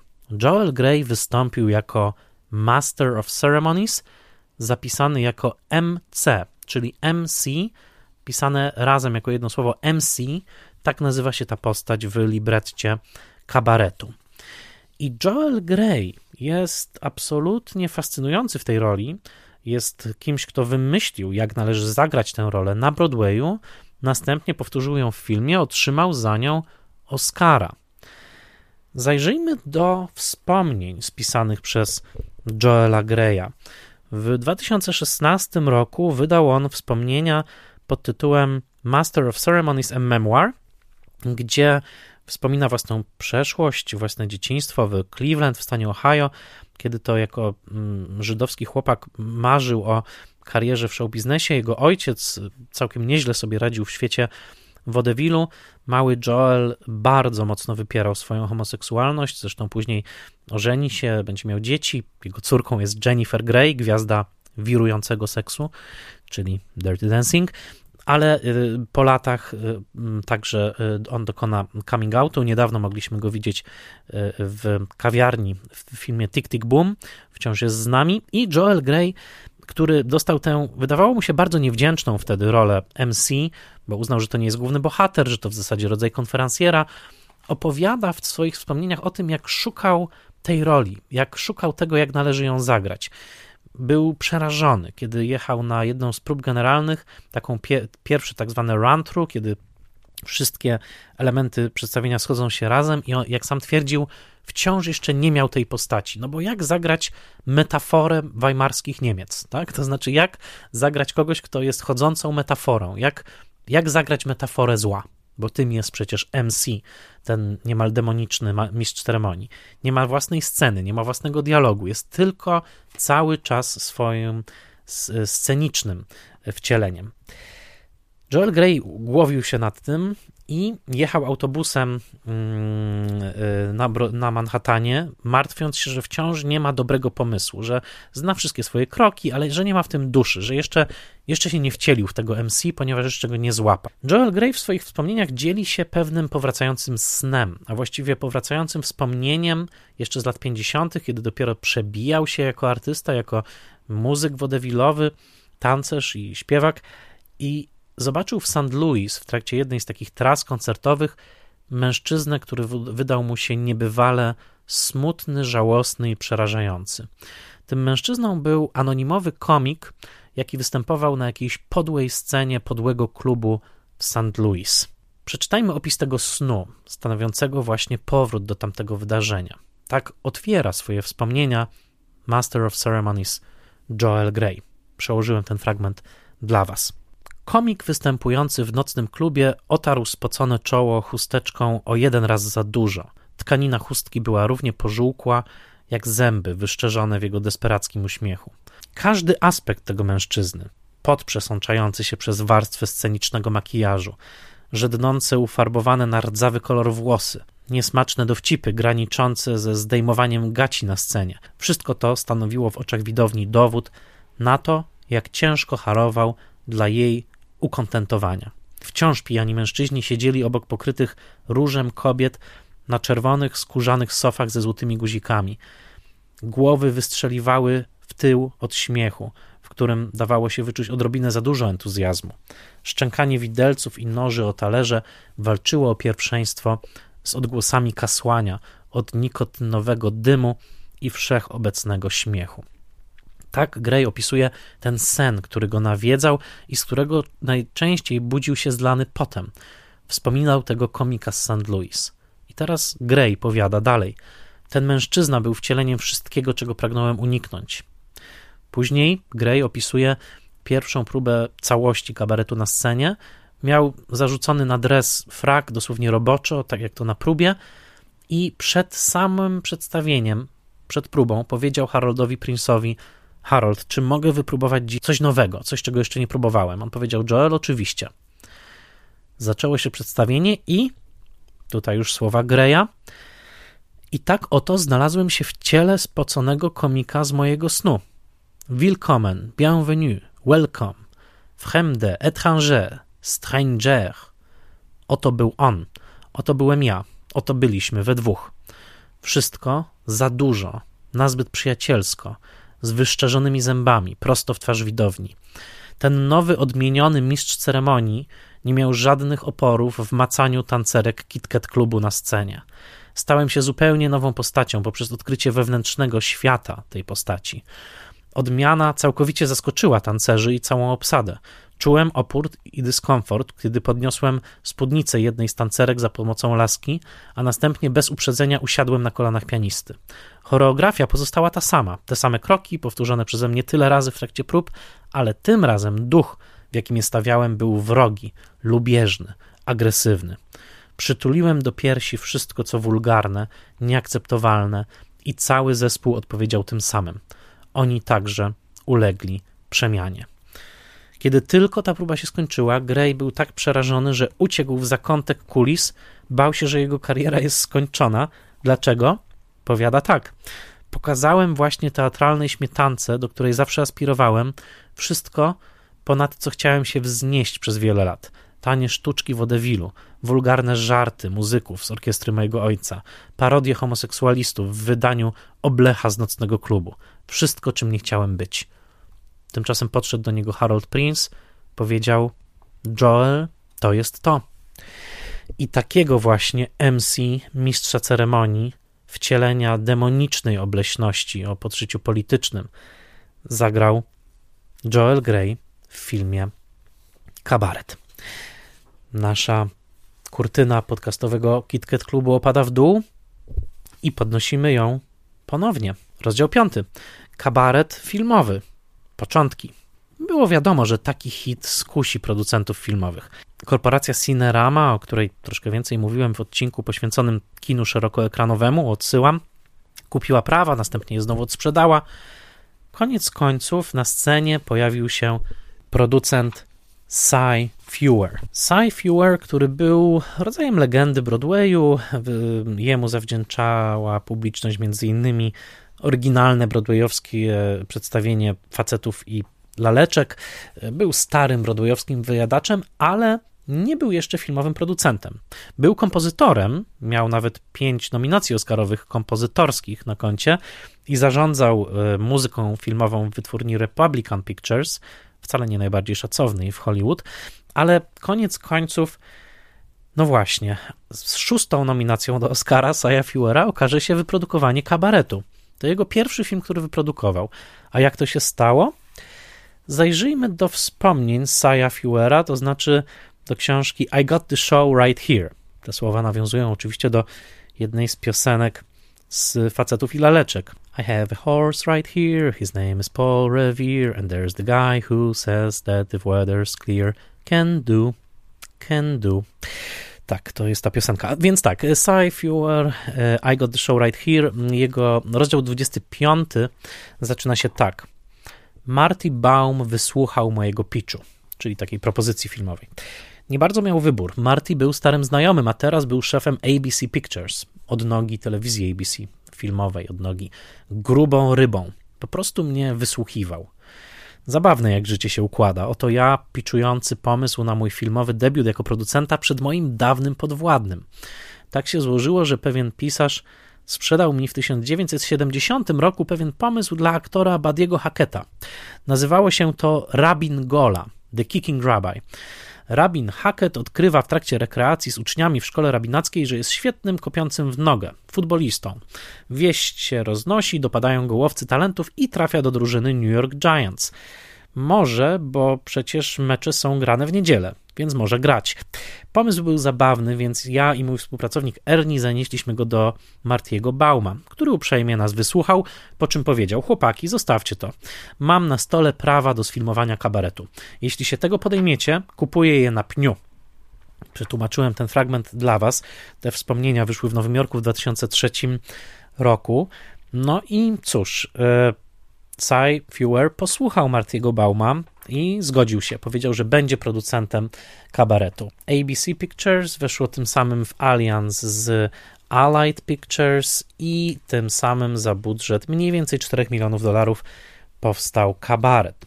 Cy Fewer, jeszcze zanim na pokładzie był Bob Fosse jako reżyser, wiedział jedno, że sceniczny oryginał wymaga przepracowania, wymaga przeróbek. Nie może być tak, jak było na scenie, albowiem, jak napisał, romans pani Schneider z Herschulcem wydał się mu totalnie staroświecki. Dwoje staruszków, z których jeden żydowski właściciel y, sklepu z owocami przynosi starszej pani codziennie ananasa, żeby ją uwieść, no to już nie było coś na wczesne lata 70., a zatem to jednym ruchem skreślił. Wiedział też, że trzeba zaprzestać tańczenie dziwnego tańca siedmiu zasłon wokół seksualnej tożsamości głównego bohatera. Co prawda, być może kino jeszcze nie było gotowe, jego zdaniem, na postać jawnie homoseksualną, ale postanowił, że Brian, bo tak się będzie nazywał e, Isherwood w tym filmie, Brian będzie biseksualny, co swoją drogą będzie przed pionierskim przedstawieniem właśnie biseksualizmu na ekranie. Wiedział też, i to jest genialny pomysł Fewera, że należy wykreślić wszystkie piosenki, które są śpiewane w tak zwanej rzeczywistości. Należy zostawić tylko piosenki z KitKat Klubu. Powiedział w latach 70. Nikt nie uwierzy w to, że nagle na środku ulicy ludzie zaczynają śpiewać. To będzie nowoczesny musical o latach 30. Wszystkie piosenki wydarzą się na scenie KitKat Klubu rozważani reżyserowie, no, Fosse był na stole, ale był także Gene Kelly, deszczowa piosenka, Billy Wilder, Berlińczyk, e, który nakręcił e, w Berlinie wybitny romans zagraniczny, ale także raz, dwa, trzy, a także uważany wciąż za najbardziej oczytanego reżysera w historii Hollywood, Joseph L. Mankiewicz, czyli twórca wszystkiego o Ewie. Odsyłam do odcinka o wszystko o Ewie. Nie ma wątpliwości, że tych trzech panów wniosłoby do kabaretu fach starego Hollywoodu, a także każdy wniósł na pewno by swoje dary. Mm, Gene Kelly był świetnym choreografem, Billy Wilder znał Berlin jak własny, własną kieszeń, no a Joseph L. Mankiewicz był intelektualistą i było wiadomo, że zainteresuje go taka postać jak Sally Bowles i przeniesienie tak szlachetnego materiału literackiego na ekran. Ale jednak dobrze się stało, że Fewer zaufał Bobowi Fossiemu. Bob Fosse był w tamtym momencie, w trudnym momencie swojej kariery. Y, Słodka Charity, jego pierwszy film wedle mm, musicalu, który sam rozwinął wcześniej z Gwen Verdon, opartym na Nocach Kabiri, Federico Felliniego odniósł klęskę finansową. Innymi słowy, pierwszy jego duży film okazał się klęską i było na nim takie przekonanie, krążyło wokół niego, że on już kolejnego filmu nie zrobi. Universal stracił za dużo pieniędzy na zaufaniu geniuszowi choreografa Boba Fossiego, który tańczył od lat 30., tworzył choreografię od lat 40. i który w co najmniej kilku filmach na czele z The Pajama Game Stanleya Donena zachwycił niezwykle nowoczesną choreografią do numeru Steam Hit. Dodam, że w tym odcinku nie będę się bardzo zagłębiał w korzenie Boba Fossiego, dodam tylko, że były po części broadwayowskie, po części jazzowe, a po części głęboko jego korzenie wrastają w świat wulgarnej, taniej burleski lat dwudziestych, w której się wychowywał, Więcej o Fossim opowiem jeszcze w tym roku, ponieważ obiecuję, że będzie jeszcze jeden odcinek o wybitnym filmie Fossiego w roku 2022, ale to niedługo. W tym odcinku o kabarecie chcę skupić się tylko i wyłącznie na tym, że Fossi w tym momencie był filmowo przegrany. Słodka Charity się nie spodobała i było przekonanie, że on już dużych pieniędzy na film nie dostanie. No ale od czego diaboliczny geniusz producenta?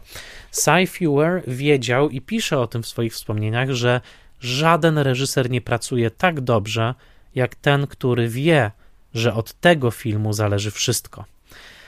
Pisze w swoich wspomnieniach Cy Fewer, że dla Boba Fossiego to było być albo nie być. Innymi słowy, gdyby Fossi był wtedy jak pączek w maśle po jakimś wielkim sukcesie, bardzo możliwe, że nie spiąłby się aż tak bardzo, żeby coś udowodnić. Tymczasem przy kabarecie rzeczywiście Fossi będzie wiedział, że to będzie gra o wszystko. Dlatego też Cy Fewer postawił właśnie na Boba Fossiego. I w tym momencie, kiedy już wiemy, że Bob Fosse niemalże wybłagał u Saya Fewera, że będzie reżyserem filmu, postawił na swoim. Film będzie kręcony w Niemczech, pod Berlinem, pod Monachium i w studiach niemieckich w Monachium, z dużym udziałem niemieckich techników i niemieckiej obsady, żeby zapewnić autentyczność i uciec od hollywoodzkiego Berlina, który dla tego filmu byłby naprawdę przekleństwem. Chyba tutaj następuje moment, że należy opuścić ponownie kurtynę naszego Spoilermaster KitKat Clubu i podnieść ją ponownie. Rozdział szósty. Kabaret filmowy. Kręcenie. Zdjęcia do kabaretu ruszyły 22 lutego roku 1971, niemal dokładnie na rok przed premierą filmu. Jako się rzekło, zdjęcia odbywały się przede wszystkim w Berlinie, pod Monachium i w Bavaria Studios. To były popularne studio w tamtym czasie, innymi Willy Wonka i Fabryka Czekolady, także tam był kręcony. Fossi wiedział, że detal i szczegół scenograficzny, przywołanie epoki musi być absolutnie perfekcyjny. Dlatego też zatrudnił specjalistów e, właśnie z mm, kinematografii niemieckiej, żeby odtworzyli odpowiednio e, realia. I tutaj na czele absolutnie z wybitnym scenografem Rolfem Cehet Bauerem, niedawno zmarłym zresztą, i scenografami Hansem Jürgenem Kielbachem i Herbertem Strabelem. Oni odtworzyli Berlin początku lat 30. E, niesamowicie pieczołowicie i rzeczywiście, jeżeli wyobrazicie sobie, co by było, gdyby odtworzono ten Berlin gdzieś w studiu hollywoodzkim i gdyby zabrali się za to tamtejsi majstrowie, na pewno ten film wyglądałby zupełnie inaczej i miałby zupełnie inną temperaturę. Tutaj jest, ten film sprawia wrażenie filmu europejskiego, jeżeli chodzi o e, wygląd, o pewien, pewien sznyt.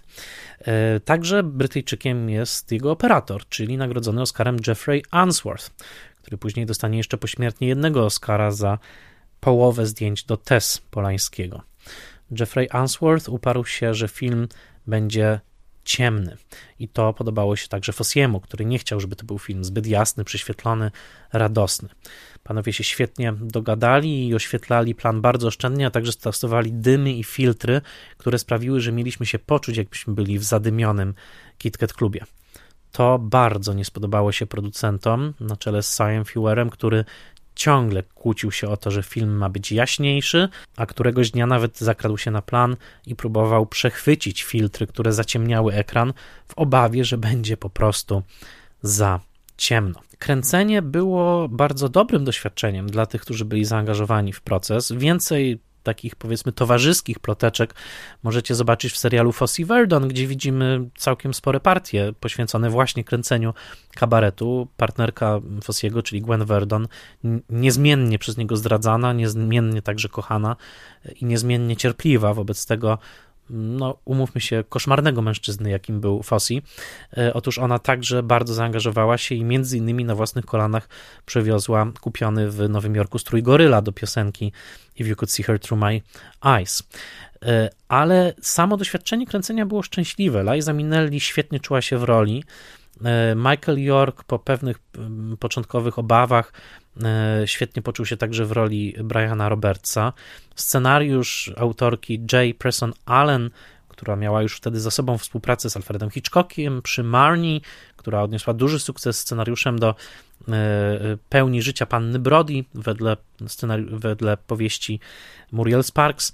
Napisała bardzo inteligentną adaptację i zobaczcie, jak trudne miała zadanie, bo korzystała jednocześnie z opowiadań Sherwooda, ze sztuki Johna Van Drutena, z musicalu Masterofa Eba i Kandera, i na dodatek jeszcze próbowała materiał uwspółcześnić, właśnie odsłaniając bardziej seksualność Briana i otwierając się na tą biseksualną sytuację między Maxem, Brianem i Sally. A zatem Jay Presson Allen wykonała świetną pracę, chociaż od pewnego momentu przestała się dogadywać z Fossim i, i także Hugh Wheeler miał, pewną, miał pewien udział w przepisywaniu tego, tego scenariusza. Ale koniec końców Jay Presson Allen nominowana do Oscara za ten scenariusz i później także za scenariusz Księcia Wielkiego Miasta Sydneya Lumeta wykonała naprawdę świetną scenariopisarską robotę e, przy tym, przy tym filmie. E, numery muzyczne były absolutnie oczywiście najważniejsze. To dlatego wynajął Cy Fewer Boba Fossiego, bo wiedział, że no tak, jest bardzo dobrym reżyserem, ale przede wszystkim nikt nie stworzy takiej choreografii jak Bob Fosse, bo to była jego największa siła.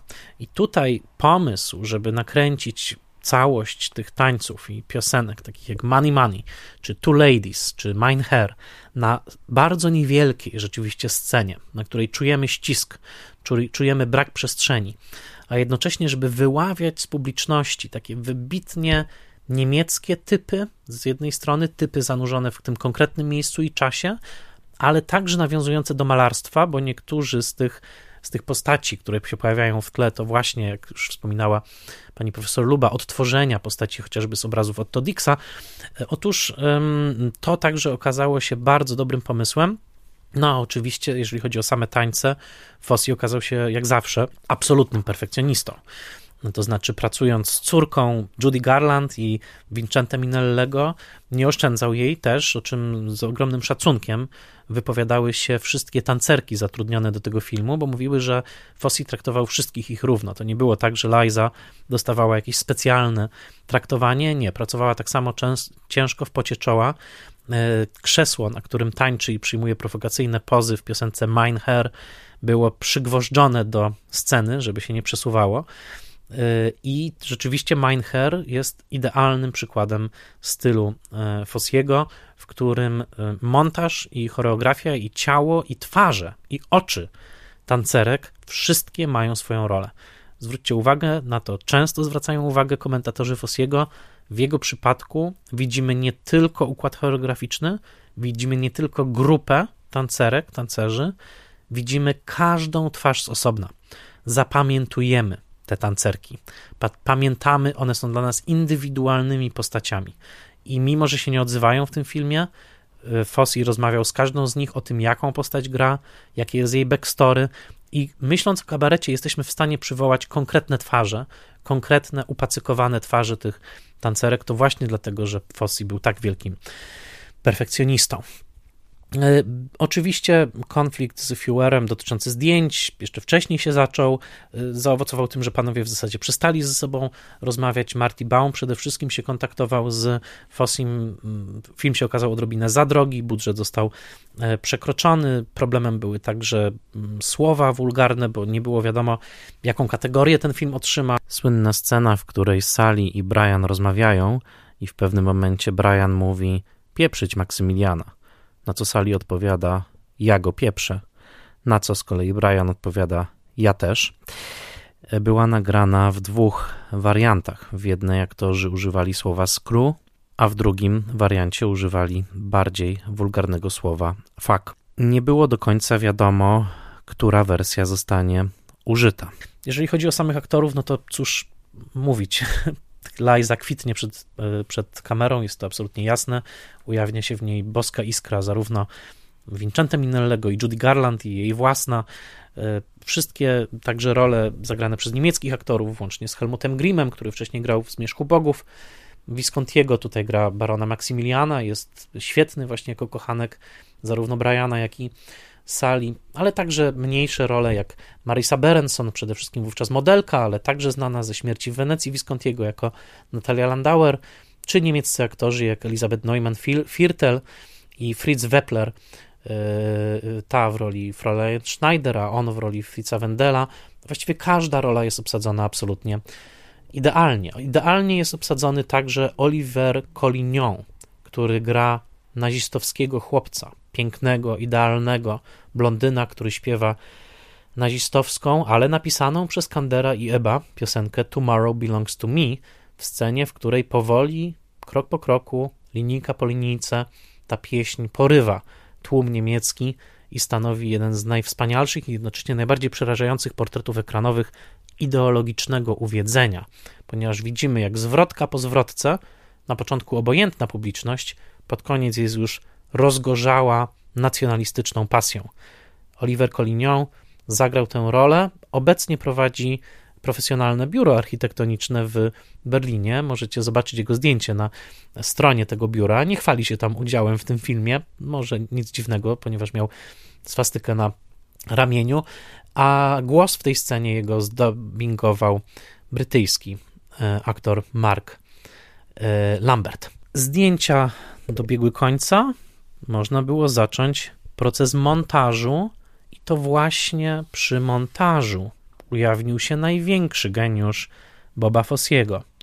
David Brederton był głównym montażystą tego filmu i zmontował w swoim życiu kilka musicali, później innymi Najlepszy burdelik w Teksasie, świetny film z Dolly Parton, z genialną rolą Charlesa Derninga, ale David Brederton okazał się faktycznie najważniejszym współpracownikiem Fossiego przy kabarecie, ponieważ to właśnie przy tym filmie Fossi odkrył, że jego właściwym obiektem fascynacji w kinie jest montaż.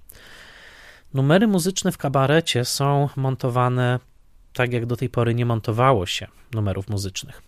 Przeczytam wam fragment e, biografii pod tytułem Fossi, biografii autorstwa Sama Wassona, wydanej w Nowym Jorku w roku 2014. Wasson pisze, że kiedy Fossi zobaczył pierwszą tak zwaną układkę, a zatem poukładany materiał w mniej więcej czterogodzinną wersję filmu, niemal zwymiotował z nerwów. Zobaczył coś, czego, czego nie wyobraził sobie, nie wiedział, że to będzie tak wyglądało, nie wiedział, co z tym począć. Potrzebował kilku dni, żeby się uspokoić, po czym zaczął pracę z Davidem Bredertonem. David Brederton później dostanie Oscara za swój montaż, ale to, w jaki sposób ci mężczyźni wypracowali przy stole montażowym pewien rodzaj baletowej synchronii, jest opisane przez Wassona mistrzowsko. Przełożyłem dla Was fragment tej biografii. Przeczytam. Obserwując swojego reżysera, jak ten uczył się montować, Brederton był zadziwiony tym, co zobaczył. Podczas gdy wielu reżyserów pracowało od cięcia do cięcia lub od sklejki do sklejki, kawałek po kawałku, Fossi miał automatyczne wyczucie ruchu i rytmu, które pozwalało mu wyobrażać sobie całe sekwencje, trochę jak mistrz szachowy, przeczuwający szachmata na wiele ruchów naprzód. Fossi nakręcił numery taneczne z wielu kątów i ustawień kamery, więc każdy ruch tancerki mógł być ukazany w różnych wariantach. Większość muzykali była montowana pod numer, w rytmie numeru muzycznego, gdzie cięcia odpowiadały uderzeniom rytmu. Ale Fossi i Brederton szybko zorientowali się, że mogą odrywać się od samego numeru muzycznego i wmontowywać ujęcia bezpośrednio z nim niezwiązane bez zaburzania potoczystości filmu. To właśnie przy stole montażowym Fossi mógł w końcu ziścić swoje marzenie o totalnej kontroli nad każdym elementem scenicznego tańca, nad każdym muśnięciem parkietu przez stopę. W końcu był wolny. Wyobrażając sobie ekstatyczny proces montażu kabaretu przy stole montażowym z palącymi papierosy Davidem Bredertonem i Bobem Fossim, opuśćmy na chwilę kurtynę. Kurtyna idzie w górę. Rozdział siódmy. Kabaret, wersja filmowa, arcydzieło. Ukończony kabaret rzeczywiście jest arcydziełem. Wrócę na chwilę do sceny, o której już wspomniałem, do sceny nazistowskiej pieśni Tomorrow Belongs to Me. Ta scena wydawałoby się prosta, w której widzimy jak Max, Sally i Brian raczą się posiłkiem w, pod gołym niebem, w takiej birhale, można powiedzieć, lokalnej gdzieś na niemieckiej wsi, powoli zmienia się w metaforę wzrastającego nazizmu, w miarę właśnie jak chłopiec grany przez Oliwiera Coliniona śpiewa swoją piosenkę. A jednocześnie ta scena jest absolutnym arcydziełem montażu. Zwróćcie uwagę, jak poszczególne twarze, i tutaj dodam po raz kolejny, gdyby to było nakręcone w Stanach i gdybyśmy tutaj wyczuwali, że te wszystkie twarze to są po prostu amerykańscy statyści, nie uwierzylibyśmy w tą scenę. Tymczasem te wszystkie twarze zwyczajnych Niemców, od najmłodszych do najstarszych, podchwycone, uchwycone kamerą Jeffrey'a Answortha, powoli, wraz z wzrastającą frazą muzyczną, od momentu, kiedy kamera opuszcza się z anielskiej twarzy śpiewającego chłopca na swastykę na jego ramieniu, ujawniają coś bardzo niepokojącego, co drzemie w każdym momencie, kiedy ideologiczne szaleństwo przejmuje obywatelski rozsądek. Ta scena już jest dowodem na to, jak wybitnym filmem jest kabaret. A teraz zobaczmy, jak ona była kręcona i jak zdolność Fossiego do uaktywnienia właściwego talentu w odpowiednim momencie była ważna. Powiedzieliśmy już o tym, jak bardzo przyłożył się do numerów muzycznych. Powiedzieliśmy, jak nowatorsko potem je montował razem z Davidem Brothertonem. Ale przecież przy kręceniu Tomorrow Belongs to Me ważniejsza była inna jego intuicja. Intuicja dokumentalna. Fragment autobiografii Michaela Yorka, który gra w tej scenie postać Briana, ta biografia została, autobiografia została wydana w Nowym Jorku w roku 1992 i nazywa się Accidentally on Purpose, przypadkowo, celowo. Y, właśnie w tym fragmencie Michael York wspomina kręcenie tej sceny. Przetłumaczyłem dla Was fragment. Kiedy obserwowałem kręcenie tej sceny, nie mogłem przestać myśleć, jakie wspomnienia musiały kłębić się w głowach statystów w niej obecnych. Młodsze pokolenie Niemców, o czym się przekonałem, nie miało poczucia winy związanego z wojną. Zarówno Helmut Grimm, grający Maksymiliana, jak i Fritz Wepler w roli Fritza Wendela potrafili dyskutować o wojnie obiektywnie, bez emocji. Ale inni, którzy faktycznie zasmakowali triumfów i tragedii wojny, byli bardziej ambiwalentni. Fossiemu udało się uchwycić tę ambiwalencję, kiedy wysłał swego utalentowanego operatora kamery, Petera McDonalda. Pamiętajcie, że Jeffrey Answorth nie zawsze trzymał kamerę, są różni też operatorzy, w tym przypadku jest operator Peter McDonald, żeby pokrążył z kamerą po planie cicho i dyskretnie i ponagrywał kilkanaście nieplanowanych reakcji statystów obecnych w tłumie. Zwłaszcza jedna twarz, należąca do starszego mężczyzny, wydawała się zawierać mieszankę rozczarowania i urażonej dumy. Niczym matka kuraż widział w swoim życiu wszystko. To ten starszy mężczyzna w okularach, który nie wstaje i nie dołącza się do pieśni, i rzeczywiście na tej przypadkowej twarzy naturszczyka, w którym najwyraźniej ta pieśń wzbudziła jakieś emocje, być może jakieś wspomnienie, ta twarz mówi więcej niż duża, rozpisana scena, nawet z najlepszym aktorskim popisem. To y, genialny moment i, i też pokazanie, jak właśnie odpowiednie zestawienie półdokumentalnych w tym momencie zdjęć, po prostu z sytuacji śpiewu i tego, jak reagowali na ten śpiew statyści, odpowiednio zmontowane i oczywiście połączone z genialną i mrożącą krew w żyłach muzyką Kandera i Eba, jak taki element potrafi przesądzić o wielkości filmu. Ta pieśń miała zresztą potem bardzo dwuznaczną karierę. Mm, Kander i Ebb, jak już wspomniałem, byli żydowskimi autorami i niektórzy żydowscy odbiorcy zarzucali im, że de facto napisali nazistowski hymn. Wielu ekstremalnie prawicowych i neonazistowskich działaczy później z przyjemnością ten hymn śpiewano, śpiewało na swoich, na swoich różnych spotkaniach i politycznych wystąpieniach.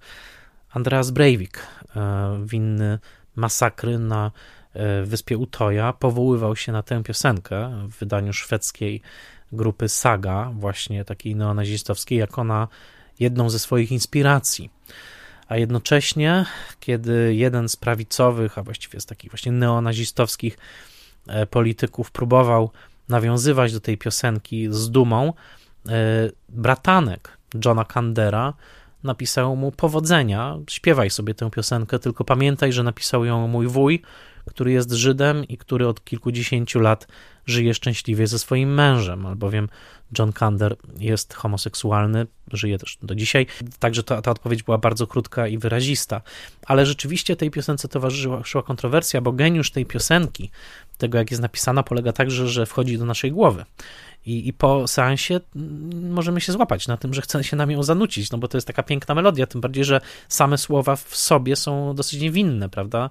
Jelonek, piękny krajobraz, jutro należy do mnie, chciałoby się to zaśpiewać i dopiero w momencie, kiedy te słowa układają nam się w ustach, więźnie nam głos w gardle, zdajemy sobie sprawę, że my też daliśmy się uwieść tej pieśni w jakiś sposób, bardzo nieświadomy, ale to jest rzeczywiście genialna, genialna moment i też taki niebezpieczny moment tego filmu, pokazujący właśnie łatwość, z jaką ideologia infekuje nasze, infekuje nasze, nasze mózgi.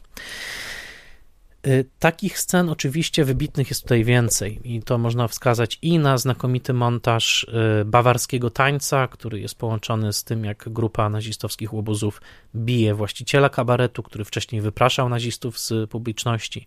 Są to niesamowicie mocne, ostre przejścia montażowe pomiędzy zakrapianą kolacją, pełną kawioru sali Maxa i Briana, a leżącymi na ulicy ciałami zakrwawionymi komunistycznych działaczy, e, czy w ogóle nagłe wyjścia ze scen montażowe, które sprawiają, że cały film ma bardzo nerwowy, niezwykły rytm i także świetnie posługuje się montażem równoległym, jak na początku, kiedy Willkommen jest montowany naprzemiennie z przybyciem Briana do Berlina.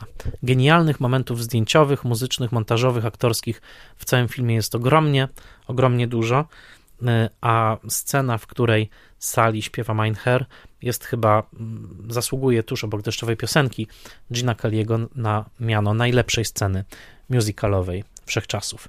A zatem, czy kabaret jest arcydziełem? Absolutnie tak. I z tym stwierdzeniem może opuśćmy kurtynę na chwilę i podnieśmy ją na rozdziale ósmym naszej opowieści Recepcja. Próbne pokazy filmu odbyły się w styczniu roku 1972. E, uczestnicy tych pokazów wypełniali specjalne karty do oceny i wypowiadali się na temat filmu. Odpowiedzi były znakomite. 80% widzów uwielbiało ten film. Pisało już wtedy, że Liza Minnelli dostanie za swoją rolę Oscara. Jeden widz błagał o to, żeby nie wycinać słowa fuck. Niestety nie posłuchano go i mamy w dialogach scenę ze słowem screw, mimo że aktorzy podobno specjalnie zagrali tę scenę gorzej, żeby została ta ze słowem fuck. Tak czy owak, 13 lutego 1972 roku w Ziegfeld Theatre w Nowym Jorku odbyła się premiera filmowego kabaretu. Był to nieprawdopodobny sukces. Pauline Kael, która zazwyczaj była krytyczką bardzo wymagającą i nawet w swoich najlepszych recenzjach potrafiła znaleźć coś, do czego można się doczepić, napisała recenzję pod tytułem Szeroki uśmiech, grinning, która była jednoznacznym peanem na cześć kabaretu. Przetłumaczyłem dla Was parę fragmentów, przeczytam Wam teraz fragmenty tej recenzji Pauline Kael. Ona pojawiła się w New Yorkerze z 19 lutego roku 1972. Kabaret to wielki filmowy musical, zrealizowany jakimś cudem, bez kompromisów. Jest to faktycznie cud, bo już materiał wyjściowy jest twardy i pozbawiony sentymentalizmu, a jak do tej pory nie mieliśmy jeszcze dużego amerykańskiego musicalu o twardości diamentu. Twórcy zaangażowani w ten projekt musieli sobie w pewnym momencie powiedzieć coś w rodzaju: Słuchajcie, zróbmy to tak, jak należy. Zatrudnijmy właściwych ludzi. Nie rozwalmy tego tak, jak rozwalono na potrzeby kina kumpla Joeya, chłopców z Syrakus, facetów i laleczki, Gypsy, słodką Charity i całą resztę. Może nie będziemy mieli kasowego hitu, może wielcy producenci faktycznie wykazywali spryt, upierając się przy uładzaniu muzykali i obsadzaniu ich największymi możliwymi nazwiskami, ale my, my ten jeden raz zróbmy to tak, jak należy. I tak oto powstał kabaret z Joelem Greyem jako diaboliczną marionetką w funkcji gospodarza, mistrza ceremonii, i z Lizą Minelli w swej pierwszej śpiewanej roli na ekranie jako Sally Bowles. Film ten jest wszystkim, na co mogliśmy mieć nadzieję, a także czymś więcej. Nawet jeśli nie przejdzie do historii box office'u, to przejdzie do historii kina. Dalej Pauline Kael pisze tak, także odnosząc się do tego, jak nowatorski jest to musical, chociażby w stosunku do dźwięków muzyki Roberta Weissa, których nienawidziła z 1965 roku. Dalszy fragment, także w, w moim tłumaczeniu dla Was. Po kabarecie powinno upłynąć trochę czasu, zanim jakiś wykonawca znowu będzie się wdrapywać na wzgórza z pieśnią na ustach, albo chór zacznie zawodzić na wozie załadowanym sianem. Kabaret wywraca na nicę konwencję najnowszych wysokobudżetowych musicali. Spektakl w Kit Kat Club zostaje w nim użyty jako pryzmat, przez który przyglądamy się życiu protagonistów. I dalej. Kino zazwyczaj prezentuje dekadenckie okresy historyczne, jednocześnie potępiając dekadencję, jak i ofiarowując nam w prezencie dreszczyk bezpiecznego w niej współuczestnictwa. Tymczasem tutaj, krocząc po cienkiej i rozpiętej wysoko linie, reżyser i choreograf Bob Fosse utrzymuje chłodny dystans wobec Berlina roku 1931. Widzimy dekadencję w całym jej szlamie i upacykowaniu, ale zarazem widzimy, jak pełna jest zwierzęcej energii, a także, że ludzie w nią uwikłani mają silną wolę przeżycia. Kabaret nie traktuje dekadencji jako taniej sensacji, już raczej oddaje dekadencji należny jej respekt. Echa Kurta Weila i Bertolda Brechta w otwierającym film numerze Willkommen, śpiewanym przez Greya, a także poświata dawnej Dietrich w pierwszym numerze Minelli Mein Herr, pomagają nam zorientować się w terenie. Częścią faktury tego filmu jest rozpoznanie tego, co już jest nam znane. Także tancerki, kokoty, obnoszące pikantne fałdy ciał opięte podwiązkami, należą niezbywalnie do faktury kabaretu.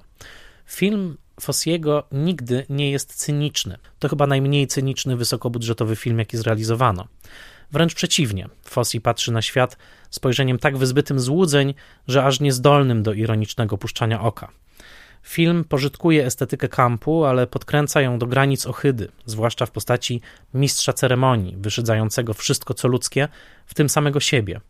Jego lubieżne uśmieszki, podobnie jak szerokie, puste, flirtujące uśmiechy z sali, są sztandarami zepsucia. Kabaret, podobnie jak malarstwo Egona Schillego czy George'a Grosza, pomaga nam rozpoznać zmysłową siłę dekadencji. Tam, gdzie przedmiotami ludzkiej wiary pozostają już wyłącznie przetrwanie i przyjemność, radość jako taka napiera upiornej, desperackiej nuty, a samo to, na jakie sposoby ludzie poszukują przyjemności, ma w sobie coś jednocześnie prymitywnego i fascynującego. Wszystko wydaje się przeniknięte seksem. Groteskowa amoralność kabaretu jest przerażająca nie dlatego, że jest oznaką słabości, ale właśnie dlatego, że jest tak intensywnie, tak obscenicznie żywa. Inne recenzje utrzymane były w równie entuzjastycznym tonie. Chyba tylko Richard Schickel narzekał. E, no i jak już wspomniałem, Christopher E. Sherwood uznał, że Liza Minnelli jest za zdolną Sali.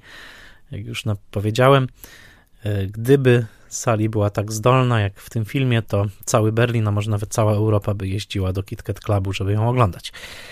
E, natomiast oczywiście dla Fossiego była to wielka radość, ponieważ dla niego był to właściwy comeback. Odczarowanie klątwy słodkiej Charity, przynajmniej tej filmowej słodkiej Charity, a następnie wysypał się worek ze złotem. To znaczy, zarówno w postaci box office'u, bo film okazał się wielkim sukcesem kasowym, e, to po pierwsze, a po drugie w postaci nagród. Co ważne, w tym samym momencie, jeszcze montując nawet kabaret, e, Fossi pracował już nad kolejnymi projektami i jednocześnie rozwijał telewizyjny koncert na żywo z Lizą Minelli, nagrany tylko raz w trakcie jednego występu, następnie zmontowany, mianowicie Liza with a Z. E, Liza wystąpiła dokładnie 31 maja 1972 roku. Ten koncert także ze względu na montaż przeszedł do historii telewizji. Jednocześnie mm, pracował y, Fossi jako reżyser i choreograf musicalu broadwayowskiego Pippin Stevena Schwartza y, o życiu syna Karola Wielkiego. I cóż, rok 1973 to dla Boba Fossiego czas żniw. Kolejno otrzymał trzy najważniejsze nagrody. 25 marca 1973 roku w Imperial Theatre w Nowym Jorku Bob Fosse otrzymał nagrodę Tony za najlepszą reżyserię i choreografię musicalu Pippin. Dwa dni później, 27 marca, 1973 roku w Dorothy Chandler Pavilion w Los Angeles. Bob Fosse otrzymał Oscara za reżyserię filmu Kabaret, a Kabaret otrzymał jeszcze 7 statuetek. O tym za chwilę. 20 maja 1973 roku w Schubert Theatre w Los Angeles Bob Fosse otrzymał nagrodę Emmy za najlepszą reżyserię Liza with a Z czyli owego koncertu telewizyjnego Lizy Minelli. Program otrzymał także statuetkę w kategorii Outstanding Single Program. Przypomnę, 25 marca Tony, podwójne Tony, 27 marca Oscar, 20 maja Emmy, 23 czerwca Bob Fosse skończył 45 lat. To musiały być naprawdę niezłe urodziny. Dziś wiemy, że pozostało mu wówczas tylko 15 lat życia, ale jeszcze Złota Palma do zdobycia za film Cały ten zgiełk.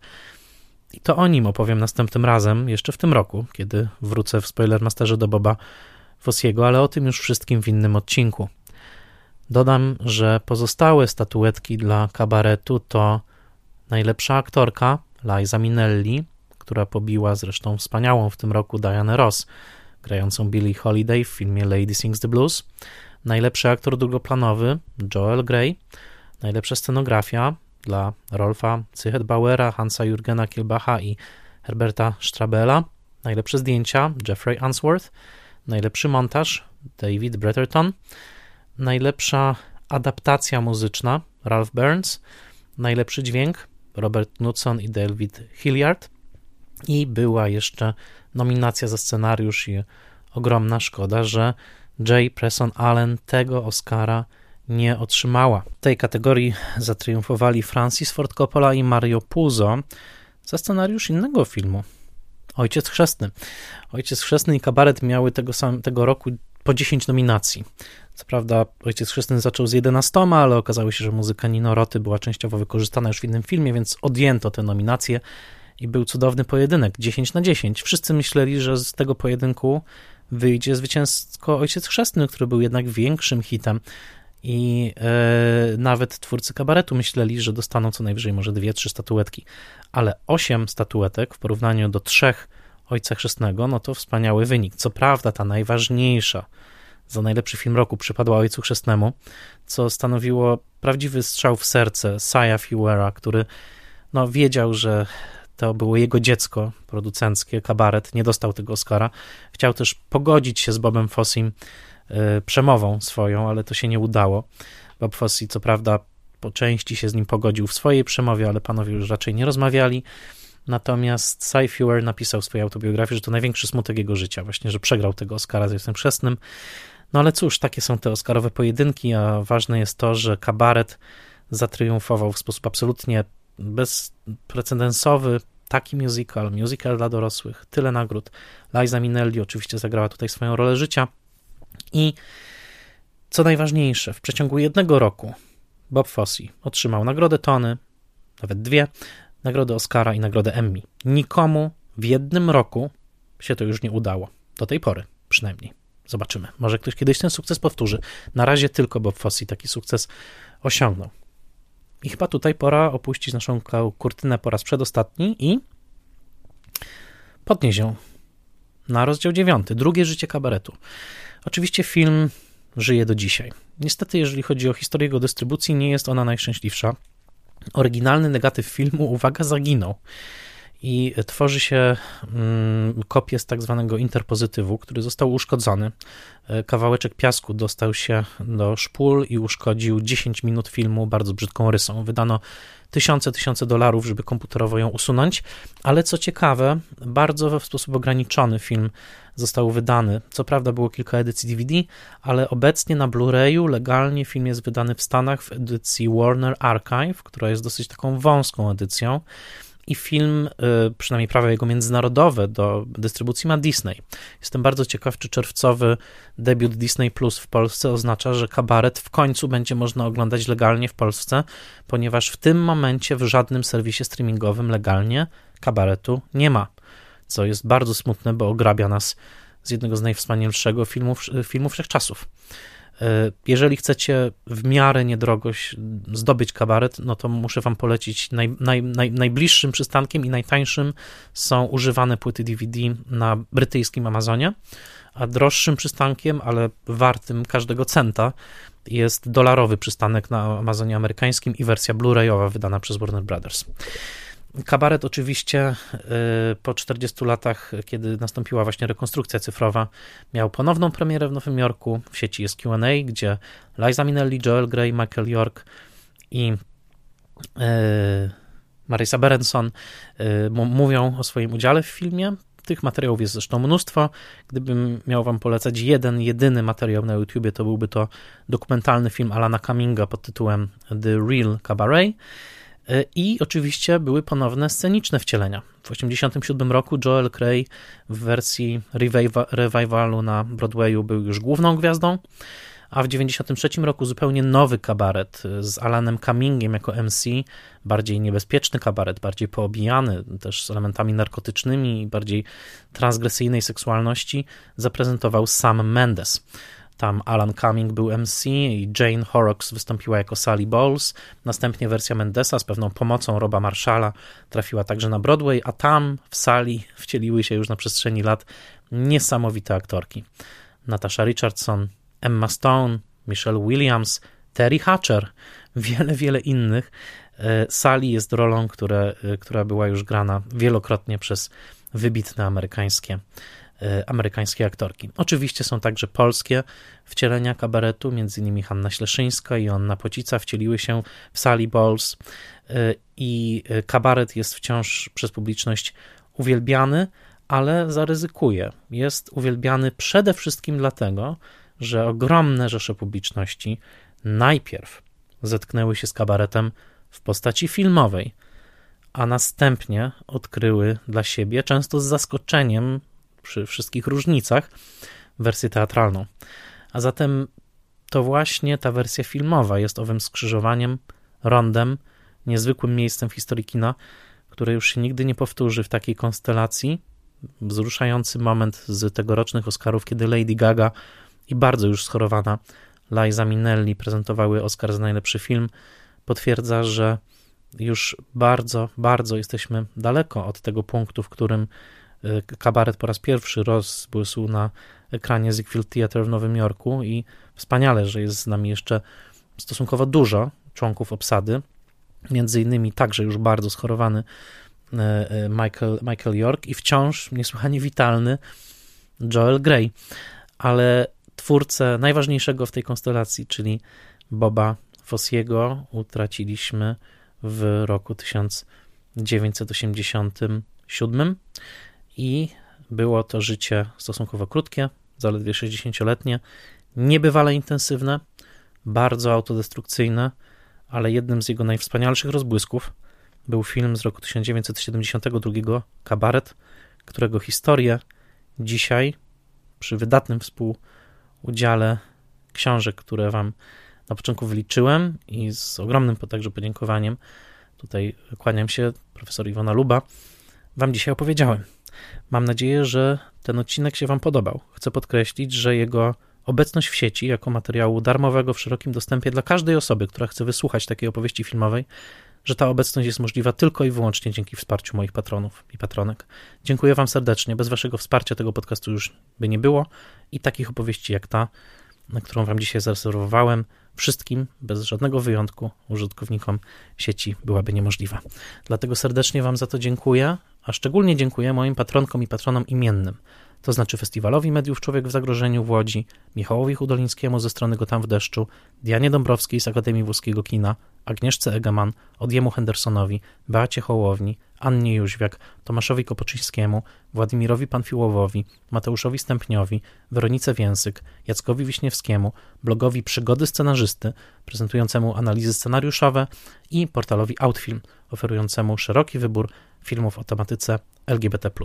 Jeśli chcecie wesprzeć Spoilermastera, zapraszam serdecznie na patronite.pl łamane przez Spoilermaster i zapraszam do zapoznania się z programami wsparcia. Jeżeli nie chcecie albo nie możecie tego zrobić, w pełni to rozumiem, wtedy najserdeczniej proszę o to, żeby udostępnić ten materiał w sieci, żeby zalajkować i żeby podzielić się chociaż z jedną osobą wieścią o Spoilermasterze. Wtedy te materiały będą trafiały do coraz szerszej rzeszy kinomanek i kinomanów. Dziękuję Wam serdecznie. Auf Wiedersehen, a bientôt. Do usłyszenia za tydzień.